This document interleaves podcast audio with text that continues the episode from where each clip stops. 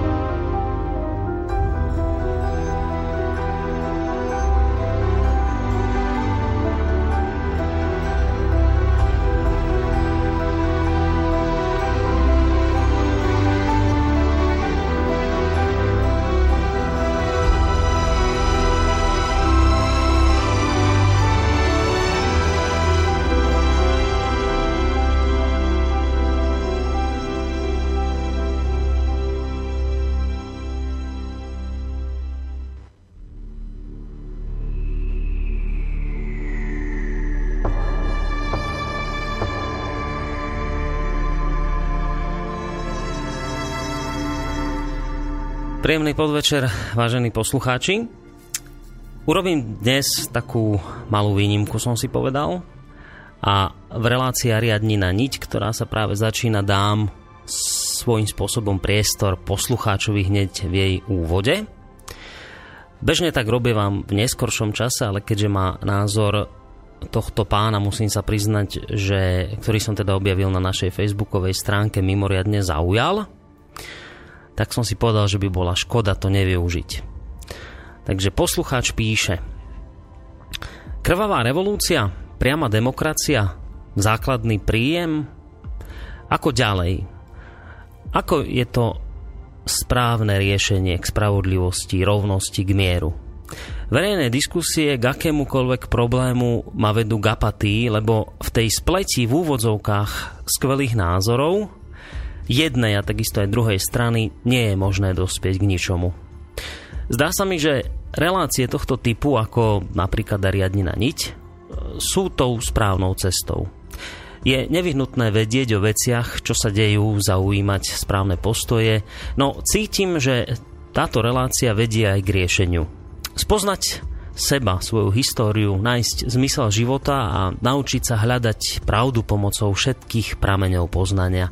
Skrátka, k cieľu asi ne, žiadna neexistuje. Ďakujem vám v Slobodnom vysielači, že to robíte a tiež pánovi Pálešovi veľmi si vážim vášho rozhodnutia venovať sa sofiológii. Toľko teda z postrehu poslucháča, ktorý nám napísal k dnešnej relácii na Facebooku. No a čo teda k tomu dodať? No, ja mám taký pocit, že poslucháč, Eduard sa volá, ktorý nám napísal, tak v podstate pochopil presnú podstatu celej tejto problematiky, celého súčasného problému. Pochopil, že svet, alebo chápe, že svet nie je jednoduchý, že, uh, že jednoduché koncepty, jednoduché pravdy a, a jednoduché riešenia zvyčajne nikam nevedú, hoci hoci naozaj v dnešnej dobe sú najpopulárnejšie, žiaľ takémuto správaniu a zmýšľaniu podľahá stále viac ľudí. V dnešnej dobe plnej pseudoodborníkov na všetko sa už stalo akýmsi bežným javom, že konštruktívny dialog nahradila spleť stále hlasnejších prekrikovaní nahnevaných ľudí, stojacich proti sebe na barikádach a tak sa postupne pomaličky po kvapkách stalo z výzvy spoznajte seba samých, spoznáte svet, už len akési nič nehovoriace klíše. Spoznať seba samého, svoju podstatu, svoje poslanie, oddať sa hlbšiemu poznaniu, zapáliť v sebe obetavú vôľu a zušľachtiť tým svojho ducha, to je komplikovaná cesta plná obetí. Mnohí sa jej preto radšej vyhnú. Múdri alebo inteligentní ľudia hovoria o tom, že spoločnosť, ktorú dnes súžujú viaceré choroby a neduhy, môže vyliečiť jedinec nosný jednotlivec, ktorý bude môcť byť vzorom a inšpiráciou pre svoje okolie. Ako sa k takýmto cnostiam dopracovať? Ako nájsť správnu cestu v spleti názorov? Kde hľadať cestu k spravodlivosti, rovnosti či mieru? To sú otázky, ktoré si kladie vo svojej reakcii náš poslucháč. No a to sú koniec koncov aj ambície relácie Ariadnina niť, ktorú vysielame pravidelne vždy každý druhý piatok v mesiaci. Spolu s doktorom Emilom Pálešom, vedcom a predstaviteľom sofiológie, ktorého som veľmi rád, že môžem opäť privítať na našej Skyblinke, ak teda všetko funguje ako má. Pán Páleš, počujeme sa? Áno, pekný podvečer. Tak, príjemný podvečer aj vám. Samozrejme, ešte na úvod dodám informáciu, ktorú treba spomenúť hneď v začiatku relácia, síce to, že spolu s Emilom Pálešom sa budem zhovárať, teda opäť ja, Boris Koroni spoza mikrofónu, spoza mixážneho pultu. No a budeme veľmi radi, ak sa do tejto našej diskusie, k téme, ktorú vám už o malú chvíľu s Emilom Pálešom predstavíme, ak sa do tejto našej diskusie zapojíte aj vyvážení poslucháči. Samozrejme platí to, čo vždy, teda, že v prvej hodine relácie budem diskutovať s hosťom len ja, v tej ďalšej hodinke to už budú môcť byť aj vaše otázky, či už telefonické alebo mailové, ale tam je jedna podmienka, že to má byť k téme, ktorú práve rozoberáme, no a potom nám ešte ostáva na záver jedna, posledná, teda tretia hodinovka a tam už to môžu byť tak telefonické a takisto aj mailové otázky alebo facebookové a už tentokrát ale k akejkoľvek téme, ktorá vás zaujíma. Uh, tie mailové otázky alebo podnety, k čomukoľvek môžete už v podstate teraz posielať na studio zavináč slobodnyvysielac.sk Telefónne čísla tie si povieme trošku neskôr. No, pán Páleš, kým sa dostaneme k tej našej ďalšej téme, zaujímalo by ma, lebo ja som tam dal zámerne poslucháča, ktorého, alebo názor poslucháča, ktorý sa objavil dnes na Facebooku v súvislosti s našou reláciou. A tak celkom by ma zaujímalo, že čo vravíte na postreh tohto nášho poslucháča, ktorý teda tvrdí, to tam zjednodušene mám povedať, že v poslednej dobe ako si sleduje to, že že sa množstvo ľudí venuje vo verejných diskusiách najrôznejším problémom. No a on už hovorí, že z toľkého prekrikovania sa ľudí cíti akúsi apatiu, že teda pochopil, že takáto spleť, ako on to nazval v úvodzovkách, skvelých názorov na oboch stranách barikád v skutočnosti k ničomu nevedie. No a že sa pri takomto prekrikovaní vlastne ani nedá k ničomu konkrétnemu, kon, konštruktívnemu dospieť.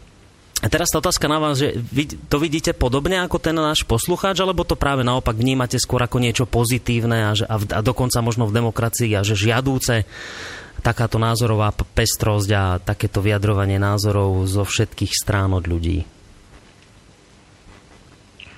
Tak eh, to znelo inteligentne ten príspevok toho poslucháča. Samozrejme v demokracii musí byť dialog, keď má byť mm, akoby slobodné nejaké dospenie k nejakému koncenzu. A, ale ten, ten, ten pes je zakopaný v tom, že my no, to, čo ja tak nejak zdôrazňujem, alebo ma k tomu stále život doviedol k tomu bodu, že tam treba začať, že my sa musíme naučiť tej kultúre dialogu. Že to nie je hoci, čo to nie je nejaké hulákanie opic, a nejaké proste emocionálne prikláňanie sa k nejakým náhodným proste názorom ale že tam musí vzniknúť, že sú tam určité podmienky, určitá proste kultúra argumentácie, dialogu, sú tu zodpovednosti e, proste za to, čo hovoríme a tak ďalej. Ako náhle by sme sa to naučili, snáď sa to učíme, len zrejme nie dosť rýchlo, uh-huh. tak e, by sa, by bolo výsledkom tých dialogov by začalo byť e, hľada akoby nachádzanie pravdy, proste určitého koncenzu, že by to konvergovalo k niečomu, asi tak ako keď je vedecká komunita, tak oni majú nejaké pravidla toho vedeckého bádania, že nemôže hoci kto niečo tvrdiť, alebo povedia, dobre, ale to nemáš podložené, nemáš to dokázané, máš to sporné, ukáž pokusy, kde si to robil, či tam sú určite národ, náročné podmienky mm-hmm. a tie zaručujú, že viac menej sa vytrieďujú z nezmysly a dospieva sa v tom dialogu k preverovaniu a, a nejakému výsledku. Mm-hmm aj keď nie vždy sa dospie hneď k, jedno, k jednoznačnému výsledku, ale približne uh, k niečomu, čo, čo stačí.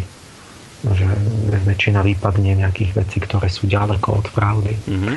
A my v tom verejnom dialogu politickom je absolútne nedržujeme nič. Ani logiku, ani zodpovednosť, ani zhodu s faktami, ani morálku, absolútna arogancia, klamanie, moci čo.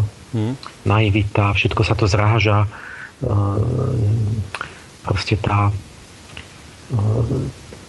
teraz vidíme proste tie dialógy, čo teraz sa rozbehli a k tomu vlastne sa ideme asi aj smerovať už touto reláciou. Mm-hmm, áno, to bude tak, taký úvod do tejto problematiky. Nech sa páči, ale však pokračujte ďalej.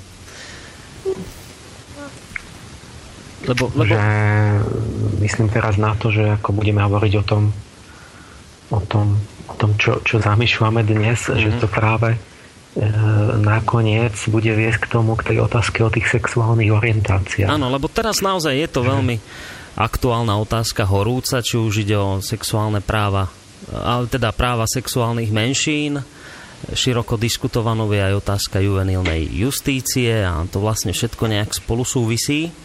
Takže my sa vlastne pokúsime nie len touto reláciou, ale aj tou, ktorá by potom po nej mala nastúpiť, tak dať nejaký taký možno širší, širšiu odpoveď alebo komplexnejšiu odpoveď na túto problematiku a samozrejme budeme veľmi radi, ak sa o týchto veciach budeme môcť porozprávať aj s poslucháčmi, aj s tými, ktorí možno intenzívne s niečím nebudú súhlasiť.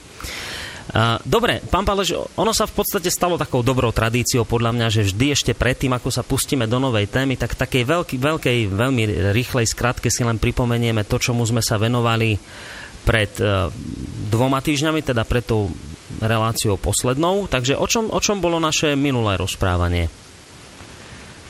Minule sme venovali tú reláciu Ardimu, ako ho volajú tí paleontológovia familiárne čiže Ardipithecus ramidus, ktorý je jeden z najväčších, určite asi najväčší objav paleoantropológie posledných 10 ročí. A e, ja som teda,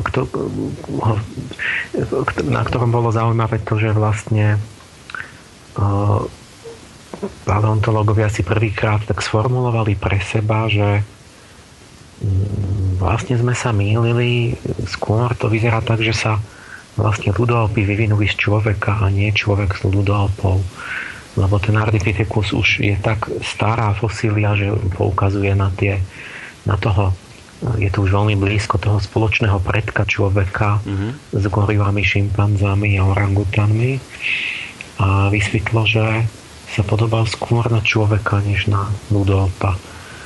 A Inak sme hovorili o tom, že ja to teda poukázal na to, že v Sofii som ja to písal už pred 17 rokmi a že to písali predo mnou už, už dávnejšie iní ľudia, ktorí ale boli, sú veľmi neznámi a okrajoví, okrajoví, že majú iné zmýšľanie, akoby duchovné, duchovno-biologické, ktorom ja sa snažím pokračovať a že teda si vziať z toho spätne poučenie, že niečo robí tá veda chybu, keď lajci ako ja vedia 10 ročia dopredu lepšie, že, k čom, že keď sa nájde konečne tá kostra, že jak bude vyzerať. Mm-hmm. A na druhej strane som to tak vyložil v, tých, v tom mojom článku, som hneď takto sa vychytil, že napíšem o tom Ardim článok vtedy, že aký to je pekný príklad na to, na to, že vlastne existuje nielen evolúcia, ale aj evolúcia nadol, akoby devolúcia a s čím to súvisí, že vlastne určité duševné vlastnosti, ktoré začínali vyvíjať ľudovky, ich doviedli do, do úpadku, vlastne do vývoja smerom nadol a nie, že sa vzpriamovali, oni vzpriamení boli predtým, oni padli na štyri. Mm-hmm. Tento obraz si treba uvedomiť veľmi a mať ho pred očami ako taký vykričník pre súčasné ľudstvo, že tá evolúcia nekončí, ale ani tá devolúcia, vždy sa odštepujú nejaké vetvy a obávam sa, že apokalypsa bude o tom, že časť ľudstva sa odštiepí a vzniknú nejakí polo ľudia, polo zvieratá, hmm. ktoré sa vyvinú o pol stupňa smerom nádol. No a my sme v tej, čo, v tej dobe hovorili už aj o možno krajine, o kontinente, kde už začínate sledovať také jemné zhrubovanie alebo hrubnutie tej jemnej formy, taký akože, akože opätovný úpadok. A musím povedať, pán Páleš, že mm, tá téma posledná práve o Ardipitekovi dosť intenzívne zaujala ľudí. A mnohí mi potom aj po tej relácii písali, že teda takúto teóriu ne, ešte v živote teda nepočuli, ale že im to nejak všetko do seba zapadalo. Takže predpokladám, že ich podobne prekvapíme, možno dokonca zaskočíme aj o tom, o čom sa budeme rozprávať dnes, ak už teda môžem sa posunúť trošku ďalej. Takže o čom, o čom bude dnešný diel, pán Páleš? No, tak sme si predsa vzali, že ideme o Adamovom rebre uh-huh. rozprávať. Čiže máme nesmierne známu, starobilú, každému známu v našej civilizácii tému, ale nikto jej nerozumel doteraz. A ja sa domnievam, že, že, že, že, že ja, to, ja to mám. To, to akoby ten, to ten výklad mm-hmm. v tom zmysle, že čo znamená rozumieť, že, že presne ukážeme, kde sú tie reálne udalosti, kedy a ako sa to odohralo, ten, ten naozaj sný, ako sa to stalo. Mm-hmm. Tým, ako Adam stratil rebro a vznikla žena. Nie, to, to, to, to, to, to som nepočul. Ja som nepočul nikoho, že by toto bol vyložil v akejkoľvek literatúre, či starej, novej, alebo že by to... Všelijaké do, také špekulácie okolo toho sú, ale to sú potom rôzne. A ja teda dúfam, že bude z toho čitateľ vidieť, ak to stihnem povedať, že, že naozaj to je ono, že teraz tomu rozumieme. Čiže my máme vlastne ten biblický príbeh o stvorení Evy mm-hmm. z Adamovho rebra. Áno. A to je vlastne príbeh o vzniku pohlaví. Že ako vznikli vlastne muž a žena a preto to nakoniec zdá sa, že veľmi odťažito ideme od Adama, teraz tentokrát doslova, a od všelijakých hlbokých filozofických úvad na tému e, právzorov a vzniku pohlavy a neviem čoho. A teraz budeme potrebovať určitú námahu pozorovať evolúciu, biológiu, psychológiu a až potom niekde sa dostaneme vlastne k tej otázke, ktorú teraz sa demonstruje kvôli nej, mm-hmm. kvôli ktorej minister Lajčák odložil to, ten zákon o, tých, o tej rovnoprávnosti či menšín a, a idú sa organizovať nejaké, nejaké semináre a nejaké diskusie verejné na tom, že ako je to teda s tými rôznymi sexuálnymi orientáciami, či máme predsa len dve pohľavia, muž a žena, alebo máme ich 7, 9, alebo ja neviem, rôznych tých, tých e, iné typy, e, neviem čoho a či majú byť zrovnoprávnené. Áno. A, a, a vidíte, že zrazu, že to, to nie sú, zdá sa, že filozofia je, ale toto sú filozofické otázky, ktoré nakoniec vedú k zrážkam. Vlastne, že, že ľudia sa bijú a už tiekli aj prvé kvapky krvi tu v Bratislave, lebo keď bol ten dúhový Pride, tak prišli tam neofašisti akože proti tým homosexuálom e, sa nejako do nich pustiť, takže policia ich musela pacifikovať a pritom aj trošku rozbila hlavu obuškom. Mm-hmm. Takže už, už tá krvavá revolúcia už začína. Mm. A, no tak ako ste... Aby sme sa jej vyhli a vidíte, že na to zrazu ľudia absolútne nemajú na to, aby vedeli vyriešiť tú otázku, že to je zrážka úplne, ja neviem, nejakého fundamentalizmu náboženského, kde je naivita, neinformovanosť, mm-hmm. akože taká slepá viera v rôzne autority. A čiže, čiže určité, určité cítenie, ako keby mravné, ale, ale spojené s niečím veľmi chybným, proste nesamostatnosť a, a mm-hmm.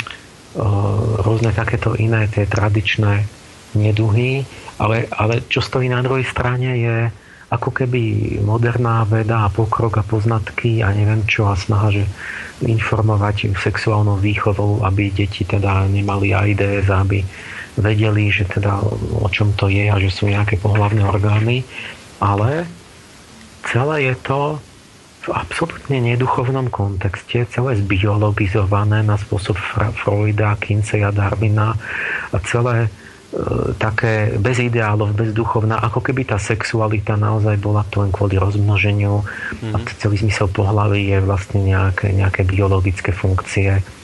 A takto sa to podá 10-ročným deťom vlastne na druhom stupni.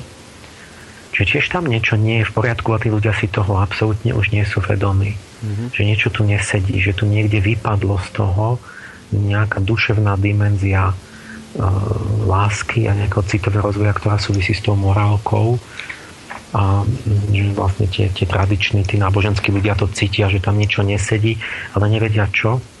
Ale tiež zároveň, ako naznačujete, že oni, oni cítia, že tam niečo nesedí, ale tiež nemajú tú schopnosť to vedieť eh, celkom vysvetliť vlastne tej druhej strane. A tak vlastne sa deje to, čo momentálne vidíme, že na oboch stranách barikád stoja protivníci, ako vravíte, už aj prvé kvapky krvi tiekli, ale zatiaľ nikto nie je schopný to nejak hlbšie podchytiť, celú túto problematiku a vysvetliť. Takže pokúsime sa o to, pokúsite sa, hlavne teda vy o to v tejto chvíli. No tá, tá neschopnosť, akože sa pozdvihnúť až k tomu duchovnému poznaniu, uh-huh. tak tá vlastne vženie jednotlivé vrst, nejaké skupiny spoločnosti proti sebe do zražky preto z toho, ne, z toho nezáujmu o to, že existuje aj duchovné poznanie, vzniká neschopnosť komunikovať navzájom a z toho nakoniec sú vojny. A tá neschopnosť poznať duchovné pozadie, tá sa týka rovnako aj veriacich ľudí. To len ako na doplnenie. Áno, áno. Obidve strany sú, robia inú chybu, ale obidve sú vlastne robia chybu. Uh-huh. Dobre, tak pokúsime sa v tom teraz spraviť trošku poriadku aj keď vravím, možno nám jedna relácia na to stačiť nebude a môžeme si ich potom dať viacej, tak poďme teda, aby sme podali tá téma, teda znie dnešnej relácie Adamovo rebro, vznik pohlavy a lásky. Tak toto mohli nájsť aj poslucháči na našej internetovej stránke, facebookovej, takisto na stránke nášho programu. No, takže dnes, ako ste už naznačili, začíname diskusiu pri chronicky známom biblickom príbehu, o stvorení Evy a Adama z rebra, teda Evy z Adamovho rebra, aby som bol presnejší. Takže začneme kde si tu, alebo musíme ešte niekde hĺbšie? Nie, tam začneme. Dobre. O, že vlastne tá kniha Genesis začína stvorením sveta, stvorením človeka a hneď je tam ten pád uh-huh. a s tým hádom. A teraz, keď, sa to tak, keď si to tak začnete nejako bdelo čítať, tak zistíte, že tomu celkom nerozumiete, lebo sú tam také protichodné veci v tých prvých dvoch kapitolách, ako keby to boli skoro dva rôzne nejaké popisy o stvorení človeka. Oni dokonca to učenci, myslím, vysvetľujú tak, že vlastne to nejde dohromady a že tá Biblia sa skladá z takých útržkov rôznych verzií, spisov z rôznych období od rôznych autorov. Takže tam bol nejaký iný autor, ktorý to inak opísal a to vlastne je tam iné napísané. Uh-huh. A takto to myslím, že už aj religionisti nejako takto uh, sa akoby riešia tie rozpory v Biblii. A keď ale veríme, že to tam aj hral rolu nejaká inšpirácia, nejaký duch svety, že by to malo mať zmysel, alebo ešte máme nejaké nejakú vieru v to, tak by sme sa mohli zamyslieť namiesto toho skôr, že či náhodou to nie je napísané tam e, nejaká správa pravdivá a že je to len zdánlivé protirečenie. Respektíve, že to my tomu ja, nerozumieme. Mhm. Áno. A to som chcel povedať, že to protirečenie vlastne, že je to len o tom, že tomu ľudia momentálne, tí, ktorí žijú v dnešnej dobe, nerozumejú. No preto ja, pretože vychádzam z tej, predsa len ešte z úcty k tým starým písmam, mm. tak sa pokúšam najprv, než poviem, že to proste boli nejakí autory, ktorí jeden nevedel, čo píše druhý, sa pokúšam najprv s tou úctou pristúpiť a či to neviem interpretovať ten hlbší význam mystický a tak. A na toto v duchovných školách e, to, to, to, to máme, na to tradície, kde sa to chápe tak, že vlastne sú tam opísané dve stvorenia, dve, dva vzniky človeka. No a na to potrebujete už mať ten ezoterický pohľad, nie ten, ten církevno-laický. Mm-hmm. Čo tam totiž je v tej prvej kapitole, máte najprv jedno stvorenie, kde to je tak, že najprv sa stvoria zvieratá na 6. 5. deň, či kedy? Na 5, nie, na 5. deň sú vtáky, na 6. deň sú najprv zvieratá a potom aj človeka stvorí. A potom za v druhej kapitole to máte opačne, že najprv stvorí Boh človeka a potom mu povie, že je mu smutno samému, že nie je dobre tak byť. Takže nejakého druha mu utvorí, začne robiť zvieratá.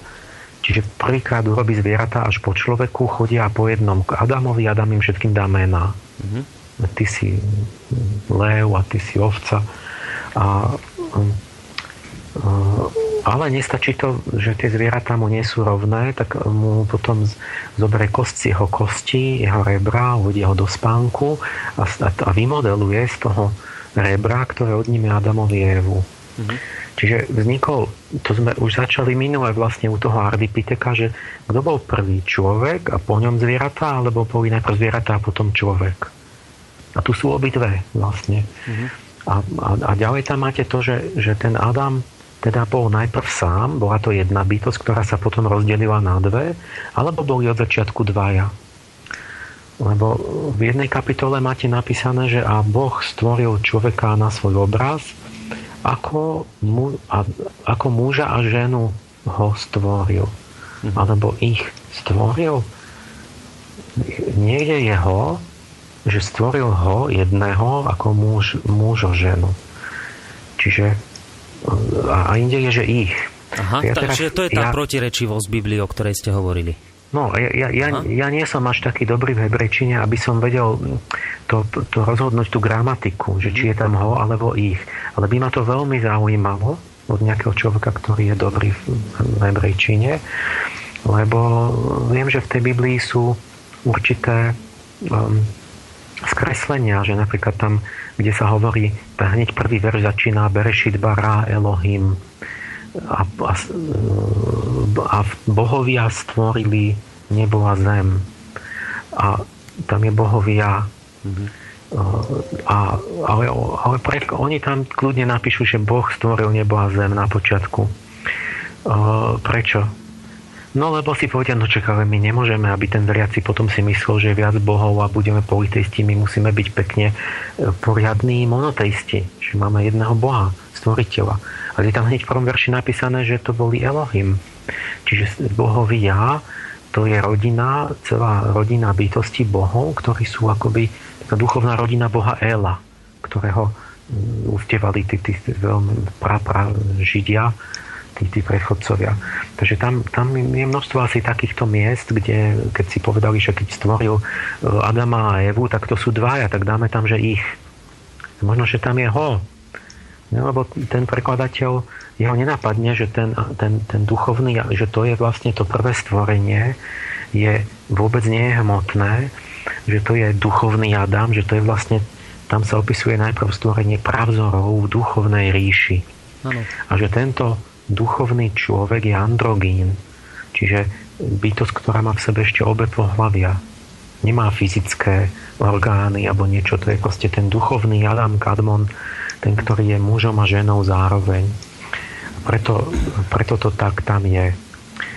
A, až, a preto je tam aj použité slovo bará. Bará znamená stvoriť. To je stvoriť z ničoho.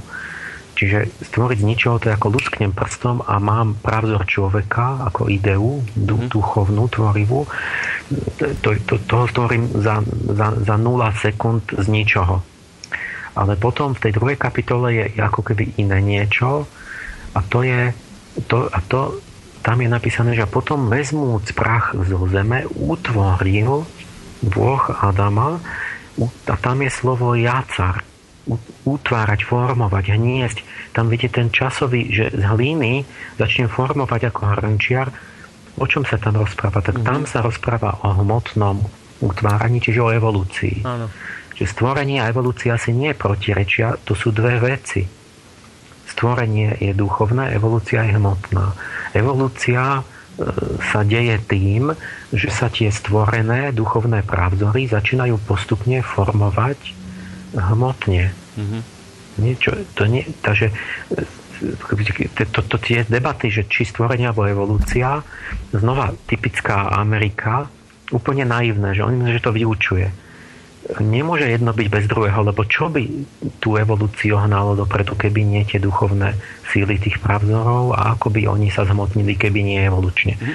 Čiže, čiže to sú ak, dve ak to... stránky jedného procesu a, a, a keď sa dívate z jednej stránky, tak človek je prvorodený, duchovný a, a zvieratá sú všetky z neho, lebo sú časti akoby toho duchovného pravzoru človeka a keď sa dívate z dola, z hmotnej strany, tak vidíte, že zvieratá sa zhmotňujú ako prvé a ten, ten finálny celistvý človek sa zhmotní ako posledný. Mm-hmm. Čiže t- tieto dve perspektívy si treba vôbec za- začať uvedomovať, že, že vlastne to duchovné sa zrkadlí v hmote, tam to ide postupne a, a, a tak, ale že v tom duchovne už boli, sú nejaké idei, tá Božia myšlienka, že čo, sa je zámer stvoriť. Áno, čiže, čiže ak to môžem, ak iba trošku vám do toho skočím, aby, aby som to chápal, že keď eh, hovoríte o pravzoroch, lebo to sme spomínali aj pri Ardipitekovi, napríklad tá ľudská ruka, že bola pravzorom už dávno predtým, ako sa ako vznikla v hmotnom svete. Čiže ten pravzor, to duchovno, to si môžeme predstaviť niečo ako plán, ako nejaký zámer, nejaký model, podľa ktorého má potom niečo vzniknúť v hmotnom svete?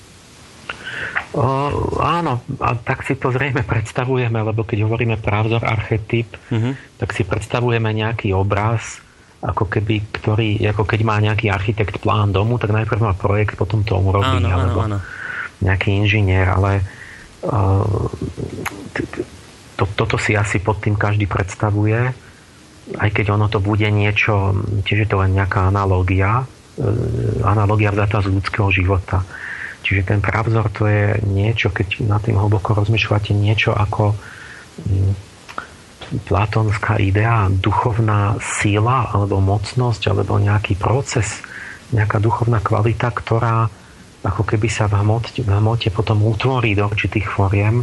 Mm-hmm. Lebo, lebo však on, ten Adam, tam není, ten duchovný Adam nemá dve nohy, dve ruky, desať prstov. Nie, lebo je jasné, že to chodidlo napríklad, že sa utvorilo v dotyku s tou hmotnou gravitáciou Zeme a tak. Čiže keď ten duchovný Adam, to je ako ten, ten, ten človek z tých 12 znamení, že on má nejakú duchovnú silu, ktorá zodpoveda silám nôh alebo silám srdca a tak, ale, ale nemá to ten fyzický tvar. Nie, to sa, my, my tie duchovné veci proste si predstavujeme tak v analogiách na, na tých nejakých hmotných predstavách. Mm-hmm. No ale teraz zaujímavý krok, čiže vidíme, že máme v tom biblickom príbehu niečo, čo, čo vlastne moc nerozumieme. A tie pokusy rozumieť tomu boli niekedy veľmi groteskné a smiešne, lebo keď začala v, kedy si ľudia to tak brali, že tak to je tam napísané, je to tak, zobral Adamovi jedno rebro, z neho unietol Evu. Postavili ju a tá, tak tá sa mi konečne páči, to je dobrá družka pre mňa. Mm-hmm. Aj mi rozumie duševne na mojej úrovni. Tak.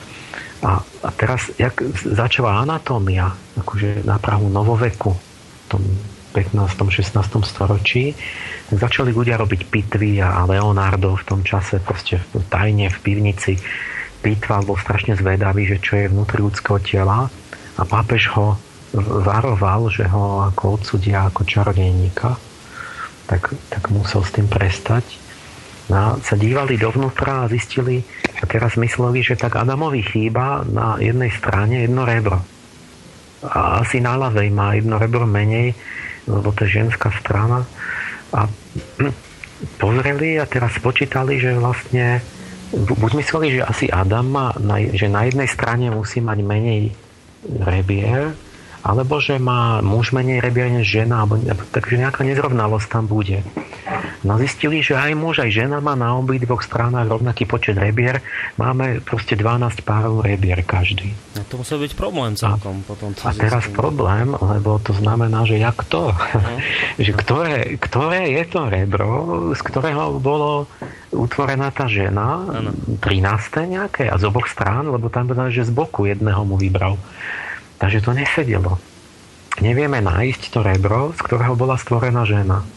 A to ešte dnes, v 20. storočí, v tých, tých sporoch tých kreacionistov v Amerike, na tých súdoch, oni, oni o tom majú súdy, kde, kde, kde, tak tam niekto povedal, že ale to je dôkaz, že Biblia nie je do, doslova pravdivá, mm-hmm. pretože to rebro nechýba a teda tá žena nebola utvorená z rebra muž, no. muža.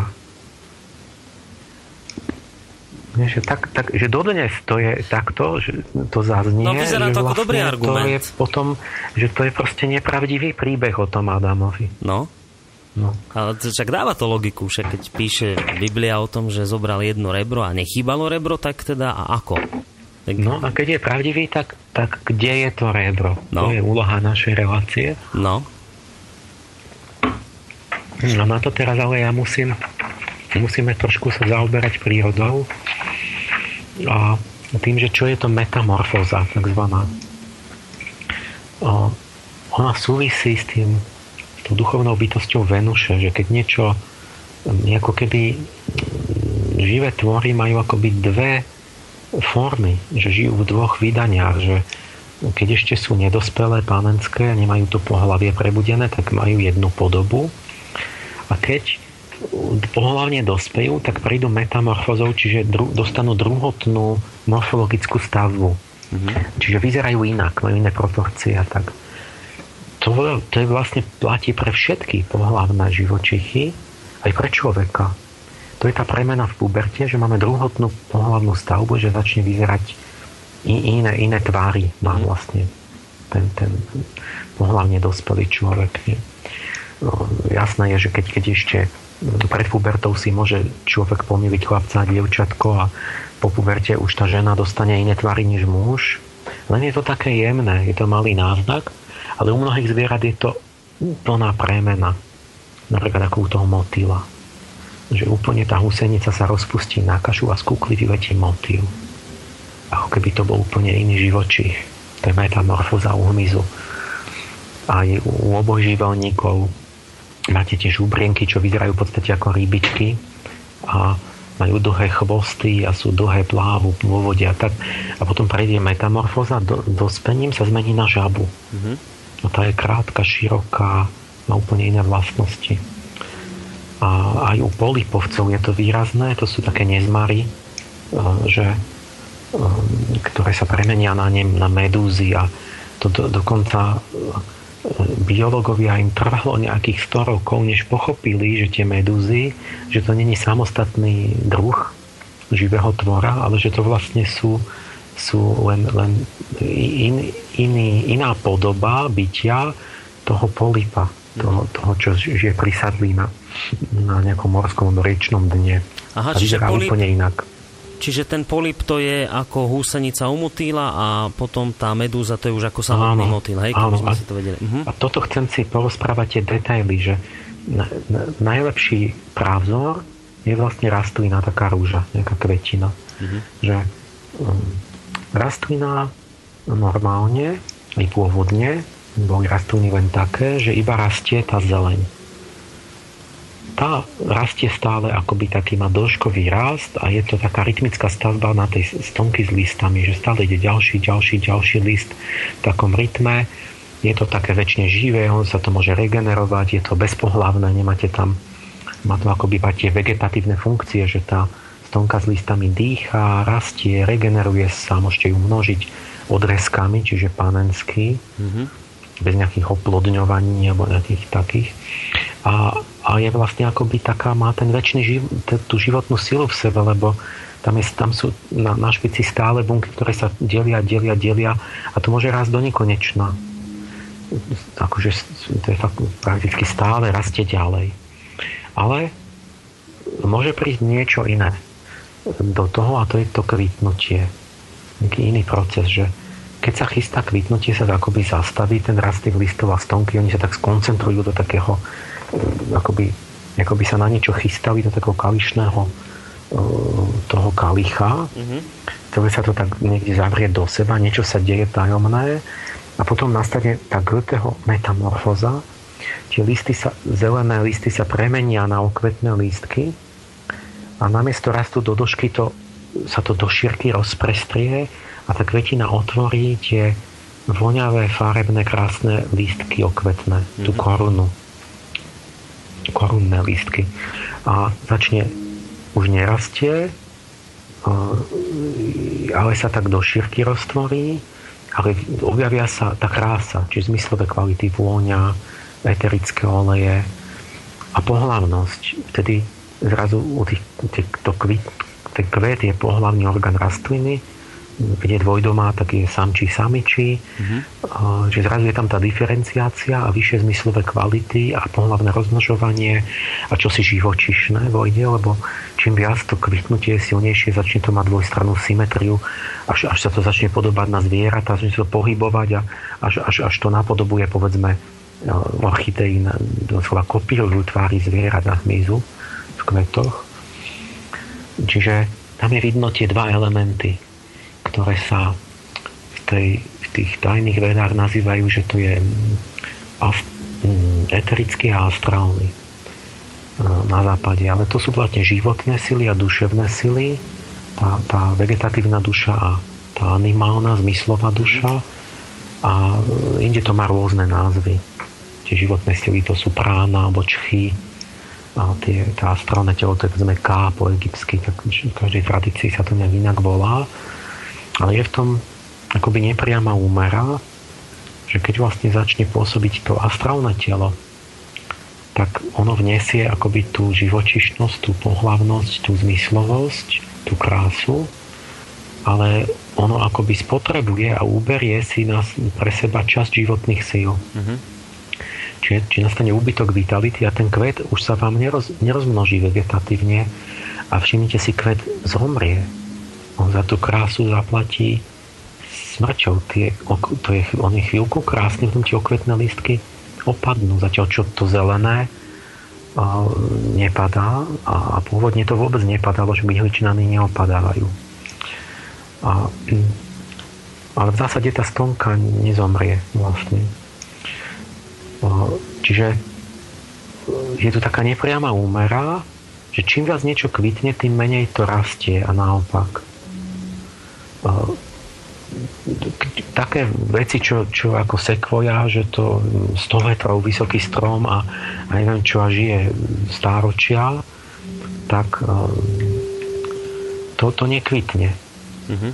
A, a čím viac niečo kvitne, ak na juhu, keď ide do Stredomoria, to mám veľmi rád, že tam sú také tie úplne obsypané, tak ako dážď tých kvetov, také, ale, ale potom je to maličké a je to krovina sú také, také kríčky všade tam na tých, na tých mm-hmm. kamenných múrikoch a tak, že úplne keď niečo, čím viac to kvitne, tým, tým je to skôr menšie, až, až potom máme také, také rastliny, že čo sú iba obrovský kvet, jeden metrový.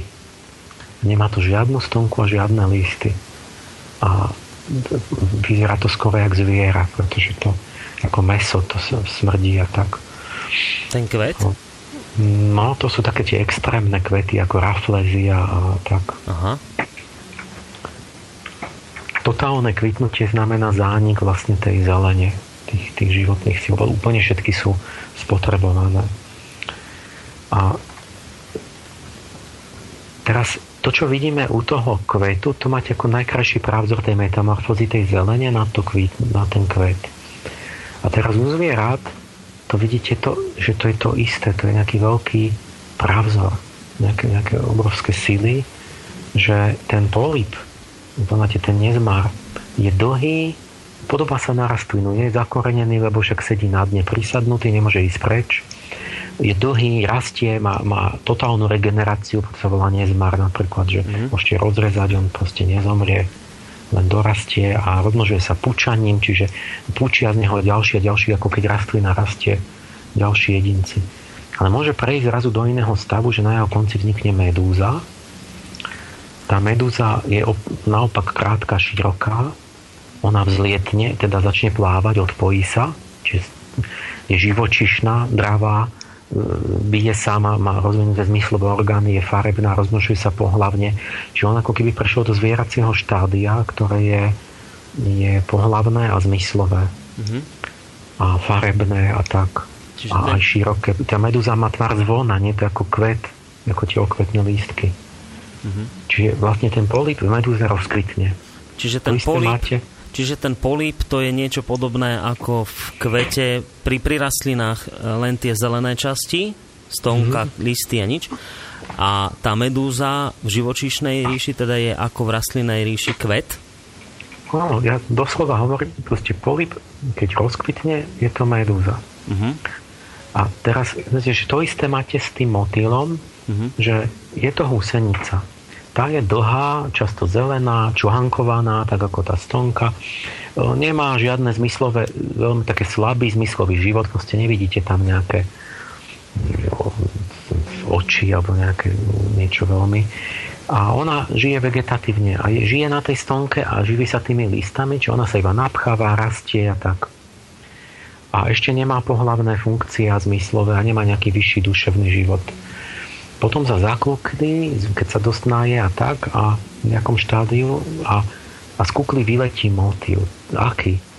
No je oveľa kratší, ona sa pozdužne zrazí, ale, ale rozprestrie do šírky tie nádherné krídla farebné, tak ako okvetné lístky. Mm-hmm. A objaví a vzlietne, teda z tej zeme sa vyletí hore. A aj tie kvetiny, oni síce nelietajú, ale oni chcú zlietnúť. Kvet túži zlietnúť z tej, len sa mu nepodarilo.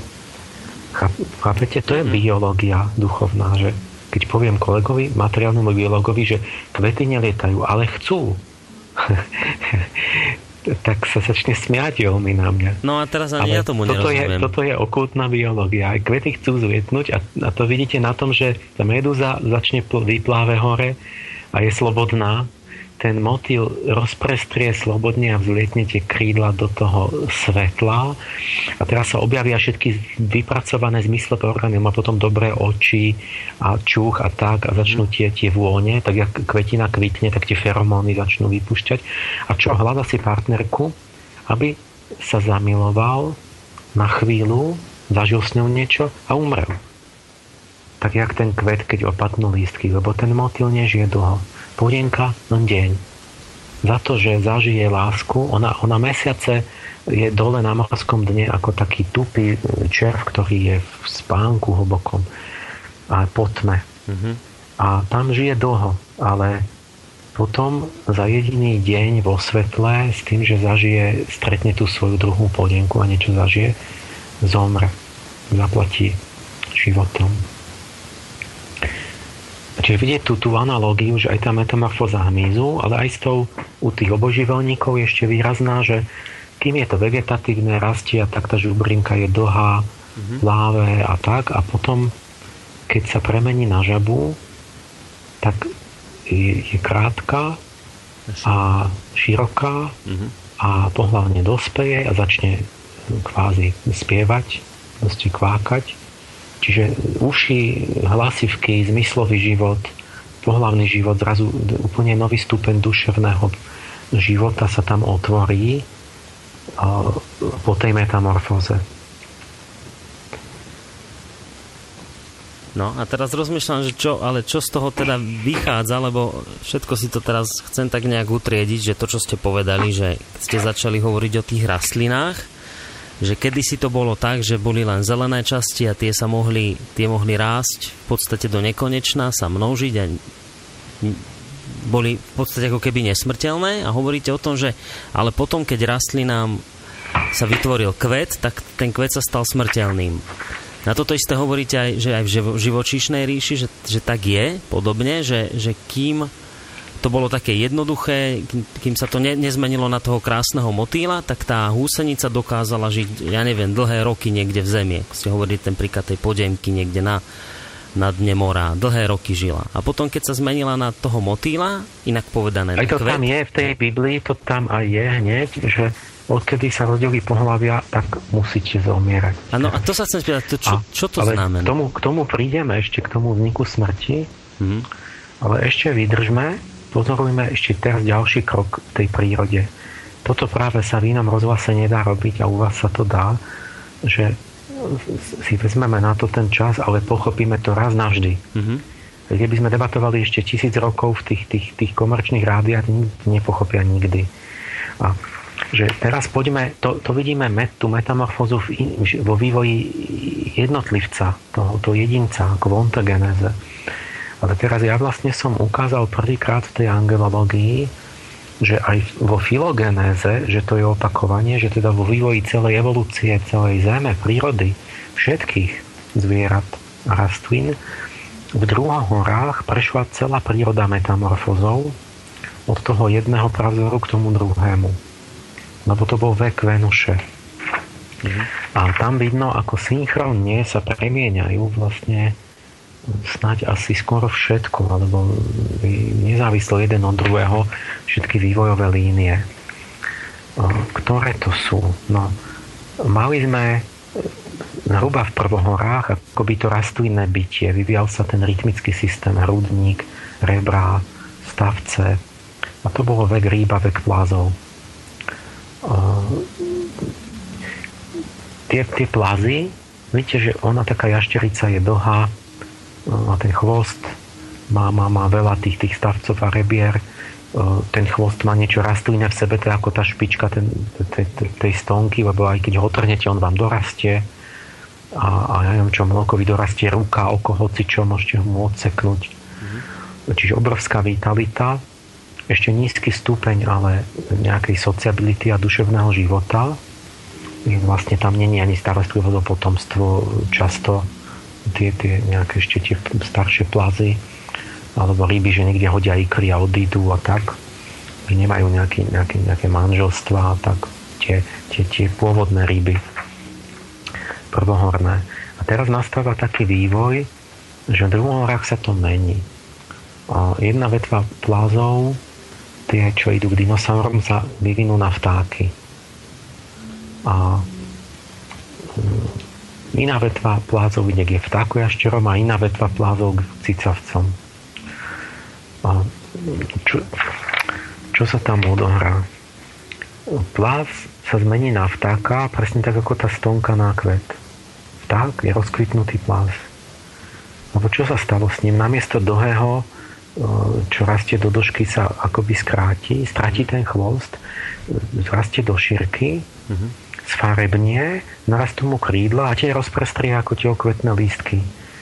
A začne byť zamilovaný, začne tvoriť manželstva páry, začne spievať, začne mať uši dobré, začne, to sú tie zmyslové duševné kvality a vzťahy začnú. To, to, to je jak s tým kvetom. A, a, a čo sa stane s ním ešte? On stratí zuby. Má, má bezzubý zobák. Mm-hmm. O, tie, tie síly chvosta, on stratí chvost a zuby. A toto tak je aj inde, že vtákojašterím sa stalo to isté. A to je úplne nezávislý vývoj evolučný z iných plazov. Tiež narastli im krídla, stratili chvosty a vypadli im zuby postupne. A cicavcom sa stalo tiež také. A tiež je to nezávislý, ale paralelný vývoj, že my sme vlastne teda my cicavci vlastne sa jak, jak stratili chvosty, tak, že skoro celkom, lebo máme také oproti tým, tým dinosaurím chvostom, že 10 metrový, alebo tak, tak máme už iba také chvostiky, že psík má nejaký, nejaký chvostiček. Mm-hmm. A e, prišli sme o zuby tiež takmer celkom, lebo vlastne máme už iba dve sady zubov, mm-hmm. lebo dinosaurom, e, dinosaury prestali sme rásť, ale vznikol vnútri oveľa vyšší duševný život a emocionálny mozog a oveľa iné sociálne vzťahy, ktoré plázy nepoznajú, lebo sú studenokrvné a tak. Plázy rastli stále. Pláz rastie väčšine, jak tá stonka. Čím starší, tým dlhší mm-hmm. krokodil. A dinosaurom rastli stále zuby, väčšine stále nové, nové, nové zuby. Tam je tá väčšina vitalita. Takže my, keď máme už iba e, mliečne zuby, dvo, dvo, dve sady zubov, tak máme málo. To znamená, že tam prestali rásť. A ani nerastieme od dospelosti. Že, čo tam vidno? Že ako kvet zastaví rast tonky, tak mhm. pohlavie e, zastavuje rast živočícha. živočícha Čiže ja rastiem dovtedy, kým sa neprebudí, nie som pohlavne zrelý. Mm-hmm. A, e, rastiem, dovtedy mi rastli zuby ešte ako dieťaťu, aj som rastol do výšky, ale ak pre to pohlavie sa spustí, tá pohlavná zrelosť po metamorfóze, tak už mi nerastú sami poruchali hormóny, epifíza, tak čo by sa dialo? Že, by sa, že, že niekto má poruchu a pohľavne nedozrie, že puberta sa nespustí. Mm-hmm. No tak sa to deje ďalej, že on rastie, rastie, rastie, jak tá stonka a máte tých, ten gigantizmus, že niekto má 2,5 metra aj viac. A, takže to naozaj sú pohlavné hormóny, ktoré zastavujú rastu aj u človeka, zastavia tie rastové štrbiny dlhých kostí a človek preto prestane rásť, lebo, lebo sa tu pohlavne prebudza. Mm-hmm. Čím skôr, tak tým zostane menší. Čiže my vlastne vidíte to u vtáku ešteri, vtáky, cicavce, to isté obojživelníky, kedy si tie, tie mloky sa podobali na tie žubrenky, ale mlok je taký tupý, hluchý, regeneruje sa výborne, ale mm, aj nemý a tak. Uh-huh. A, tá žab, a má, má plno stavcov, ja neviem, 50 dlhý chvost.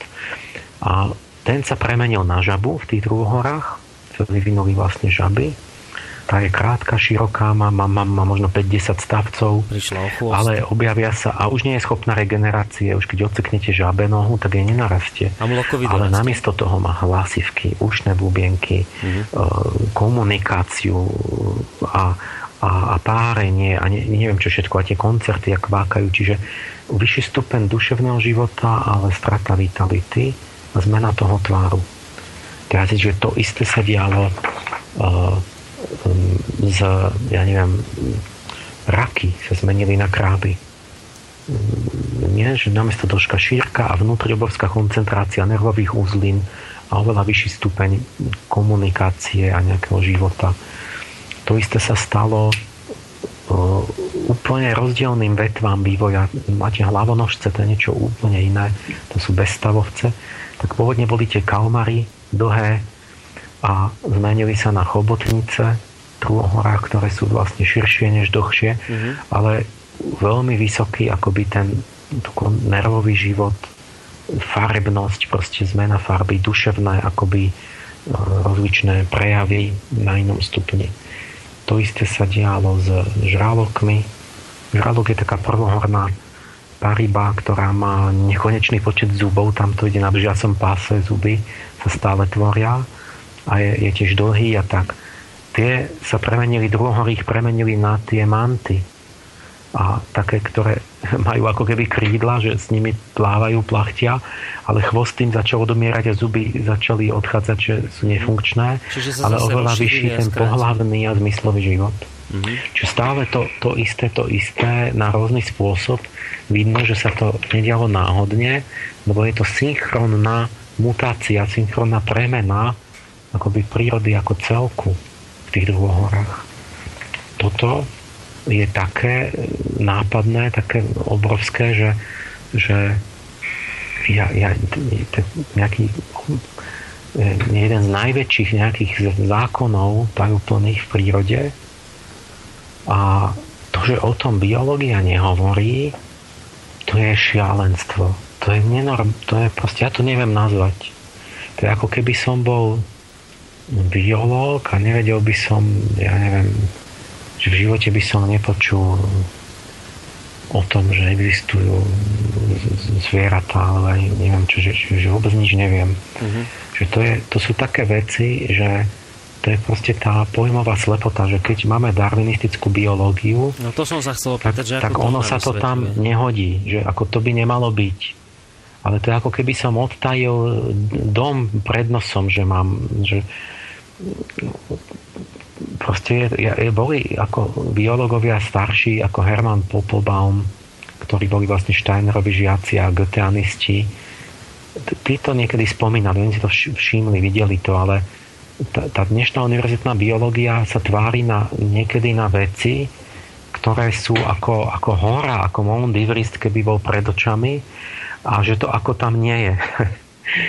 lebo to myšlenkovo to je akože potom nepochopiteľné. Že no dobré, ako to, byť. a ako to teda darwinizmus vysvetľuje túto metamorfózu, ktorú ste vy teraz popísali, že je teda podobná u rastlín a u živočichov? Čo hovorí darwinizmus o tom? Prečo však, práve, však práve hovorím, že sa tvári, že to neexistuje, aby to nemusel vysvetľovať. Čiže ja, to, to je proste konšpirácia biológov. Aha akási nepísaná, že proste to ne, na to sa, že to nespomínaj to, lebo to by znamenalo, že tam niečo nemáme dobre.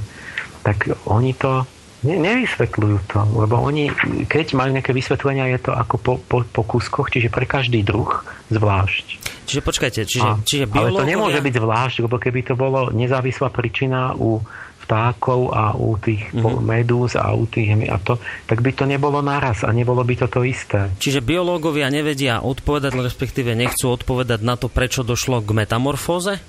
A prečo došlo k metamorfóze v istom období? Že na toto nevedia odpovedať, alebo na, konkrétne no, na túto otázku nechcú odpovedať, alebo ne, nemôžu? Oni majú, akože ja mám v knihe o tomto 100 strán, vlastne o tom, o tom, Venuša, o tom Venuša v prírode, mm-hmm. v evolúcii. A, a teraz tá bežná biológia má nie, to niečo ako analytická biológia, že idú do detailu a myslia si, že každá premena je nejaká náhodná mutácia selektovaná prostredím u toho jediného druhu. Mm-hmm. Čiže konkrétny druh nejakého e, oboživelníka chvostnatého sa v nejakom postupe vyvinul na nejakú konkrétnu žabu. A, a tam riešia to, že prečo sa asi to tiež nevedia, to proste sa nevedia. Ale, ale budú nejaké domnenky, že, že sa to tej žabe hodilo, lebo žila v nejakom prostredí a že, že to je dobré, keď má aj uši a tie hlasivky a, keď, a že ten chvost tak nepotrebuje a tú regeneráciu a tak. Že sa to nejako sa bude špekulovať, že na čo jej to bolo výhodné a že potom sa to udržalo už ten náhodný vývoj. Mm. Lenže on Lenže ja mám syntetickú biológiu, že ja sa dívam na celok. Ja sa dívam, či tam je krížom nejaký pravzor cez celú tú prírodu a ja vidím, že keby to bolo náhodou, tak jak to, že to je náhodou to isté u, u, u, u úplne nezávislých biologových vetiev a ešte k tomu synchronne, čiže náraz vlastne plus minus v jednom geologickom období. Mm-hmm. No, čiže evidentne je to systematická náhoda, nie je náhoda. Keď je to náhoda, tak sa mi to nedie synchronne v jednej chvíli lebo to je ako keby ste povedali, že náraz padne stále šestka zrazu, ako v kocky, háčete kockou. Takže toto, toto, toto som ja spísal a poukázal na to, že tá synchronicita vyvracia to, že by to mohla byť náhoda, nezávislá u každej vývojovej vetvy. Že tu musí byť nejaký tretí faktor v tej evolúcii. A, ale o tomto sa mlčí stále, to nikto nehovoril zatiaľ.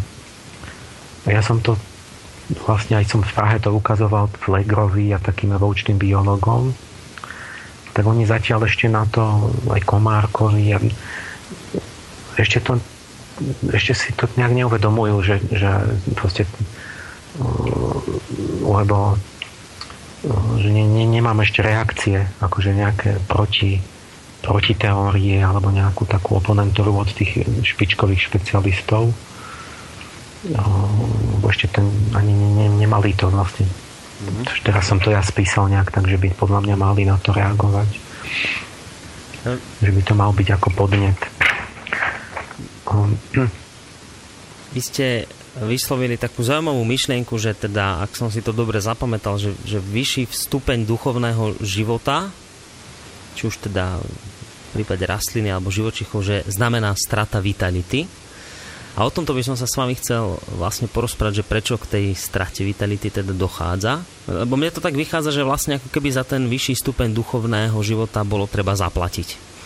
A o tom sa porozprávame, ale navrhoval by som, keďže máme prvú hodinu za sebou, tak aby sme si dali uh, hudobnú prestávku a potom po pesničke sa uh, vrátime k našej téme, ale samozrejme s tým, že budete môcť sa zapojiť aj vyvážení poslucháči téme, ktorú momentálne rozoberáme. Vidím tam už jeden, jeden text od poslucháča alebo jeden názor, takže si ho po pesničke prečítame. Vy môžete písať maily na studiozavináč slobodnyvysielac.sk No a v tejto hodinke, ktorá nasleduje po pesničke, tak samozrejme už sa môžete niečo aj priamo opýtať k téme, ktorú rozoberáme. Ak máte pocit, že niečomu nerozumiete, vôbec sa netreba blbo cítiť ani hambiť, sú to dosť komplikované veci na prvé počutie, takže nám pokojne zavolajte na číslo 048 381 0101 No a po pesničke vám, ak teda zatelefonujete, respektíve napíšete, tak uh, pán doktor Páleš odpovie.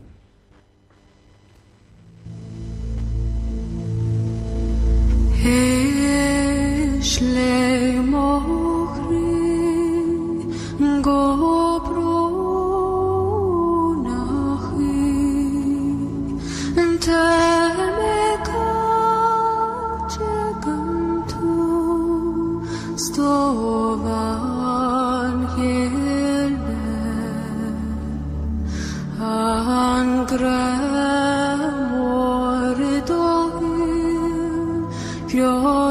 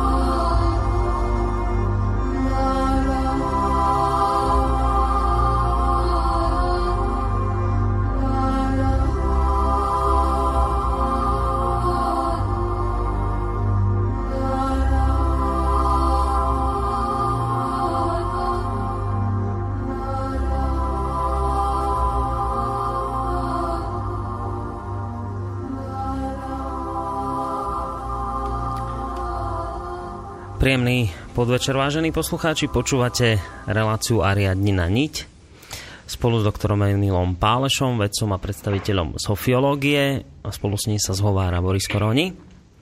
No a dnes e, riešime takú zaujímavú vec, že síce sme dali názov, že Adamovo e, rebro, alebo Eva, ktorá vznikla z Adamovho rebra, a máme sa baviť o zmysle lásky, pohlavnosti, ale začali sme kde si úplne inde hlbšie a začali sme sa baviť o metamorfóze. A ja ak by som to teda všetko tak nejak zhrnul vlastne, čo bolo v tej úvodnej časti povedané, ale naozaj len tak veľmi zjednodušene, tak to, čo uh, pán Páleš hovoril, že v druhohorách došlo k metamorfóze, že sa skrátka rastliny napríklad, ktoré boli dovtedy len zelené a vysoké, tak zrazu sa im objavili, začali objavovať kvety, a hneď potom, ako sa teda tie kvety objavili, tak rast týchto rastlín sa zastavil. Že to isté sa udialo aj v prípade živočíchov, napríklad húsenice zakvitli podobne ako teda tie rastliny, tak húsenice motýlov teda zakvitli do motýla. Tiež sa teda zmenšili. Niektoré plazy zakvitli do vtákov a tiež sa zmenšili, odpadol im chvost a vypadli im zuby. No a e, to, čo pán Pálež vlastne hovoril, je, že táto metamorfóza, takáto, takáto premena u rastlín, u, u živočíchov sa nediala, nediala náhodne, aj keď teda tá darwinistická biológia na to nemá konkrétnu odpoveď, že prečo k tomu došlo, ale pán Pálež tvrdí, že sa to nedialo náhodne a že tejto metamorfóze sa vlastne všetko muselo nejak podriadiť, alebo že je všetko podľahlo. No a podlieha jej aj človek, ako naznačil pán Pálež v puberte, ktorý sa tiež mení. Možno keby sme to tak doslovne no. povedali, tak napríklad... No, alebo zle hovorím? Možno my... Áno, to si, to si povedzme, že teda u človeka, kde to je, lebo u človeka vlastne sú tie isté akoby zákony, mm-hmm. len u človeka je všetko iba tak mierne naznačené, niekedy to iba je akoby tak vnútorne, duševne mm-hmm. a tie fyzické nie sú také, také dramatické tie premeny. No, že by sa zakuklil a vyšiel by úplne iný človek. Jasné. Tak, ale v tej puberte, keď si dobre všímate, čo sa deje, tak to je proste tá naša metamorfóza. Človek prestane rásť, pohľavne dozreje, ale pritom, kde máte tú farbu tých kvetov, no človek sfarebnie, lebo, lebo sa zosilní pigmenty, a vlastne aj pokožka je u dieťaťa blečia a hlavne u svojich trochu tmavšia a, a vlastne niektoré veci sa sfarbia, lebo tie pigmenty vždy súvisia s tým, s tým pohľavným životom aj, aj povedzme v tehotenstve a tak. Mm-hmm. Teraz, čiže nastane tam aj to sfarbenie, nastane zastavenie rastu do došky, ale mierny rast do šírky, lebo mužom sa rozšíri hrudník a, a dievčatám pánvové kosti a lícne kosti. A Čiže máte tam celý rád akoby tých, tých analógií podobných a vnútri sa čo objaví? No ten, tie ideály vlastne v puberte, že zrazu tá, tie, tie ideály, krásne vnútorné nejaké túžby, obrazy, e, nejaká úcta k niečomu a túžba po umení a po, po, po vzťahoch a po záľubenosti. Čiže akoby sa úplne otvorí jak taký vnútorný kvet v človeku, nové zážitky a nový duševný život veľa bohatý alebo iného druhu, než, bol predtým v tom, v tom veku.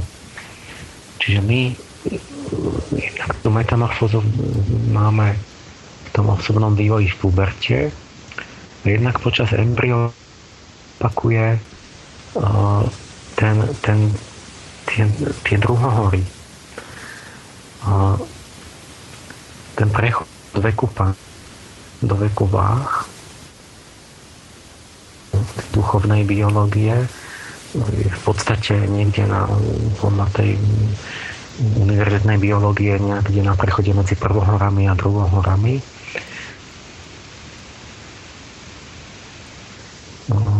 Pri vývoji plodu vždy niekedy tak, tak asi v 7. týždni je, ako keby končí ten vek panny mm-hmm. a začína vek váh, teda sa to opakuje. A čiže dovtedy do toho veku panny žijú len plány a tie sa vedia ešte rozmnožovať panensky, keď veľmi chcú. jašterice vedia mať panenské počatie, niektoré vôbec nemajú samcov.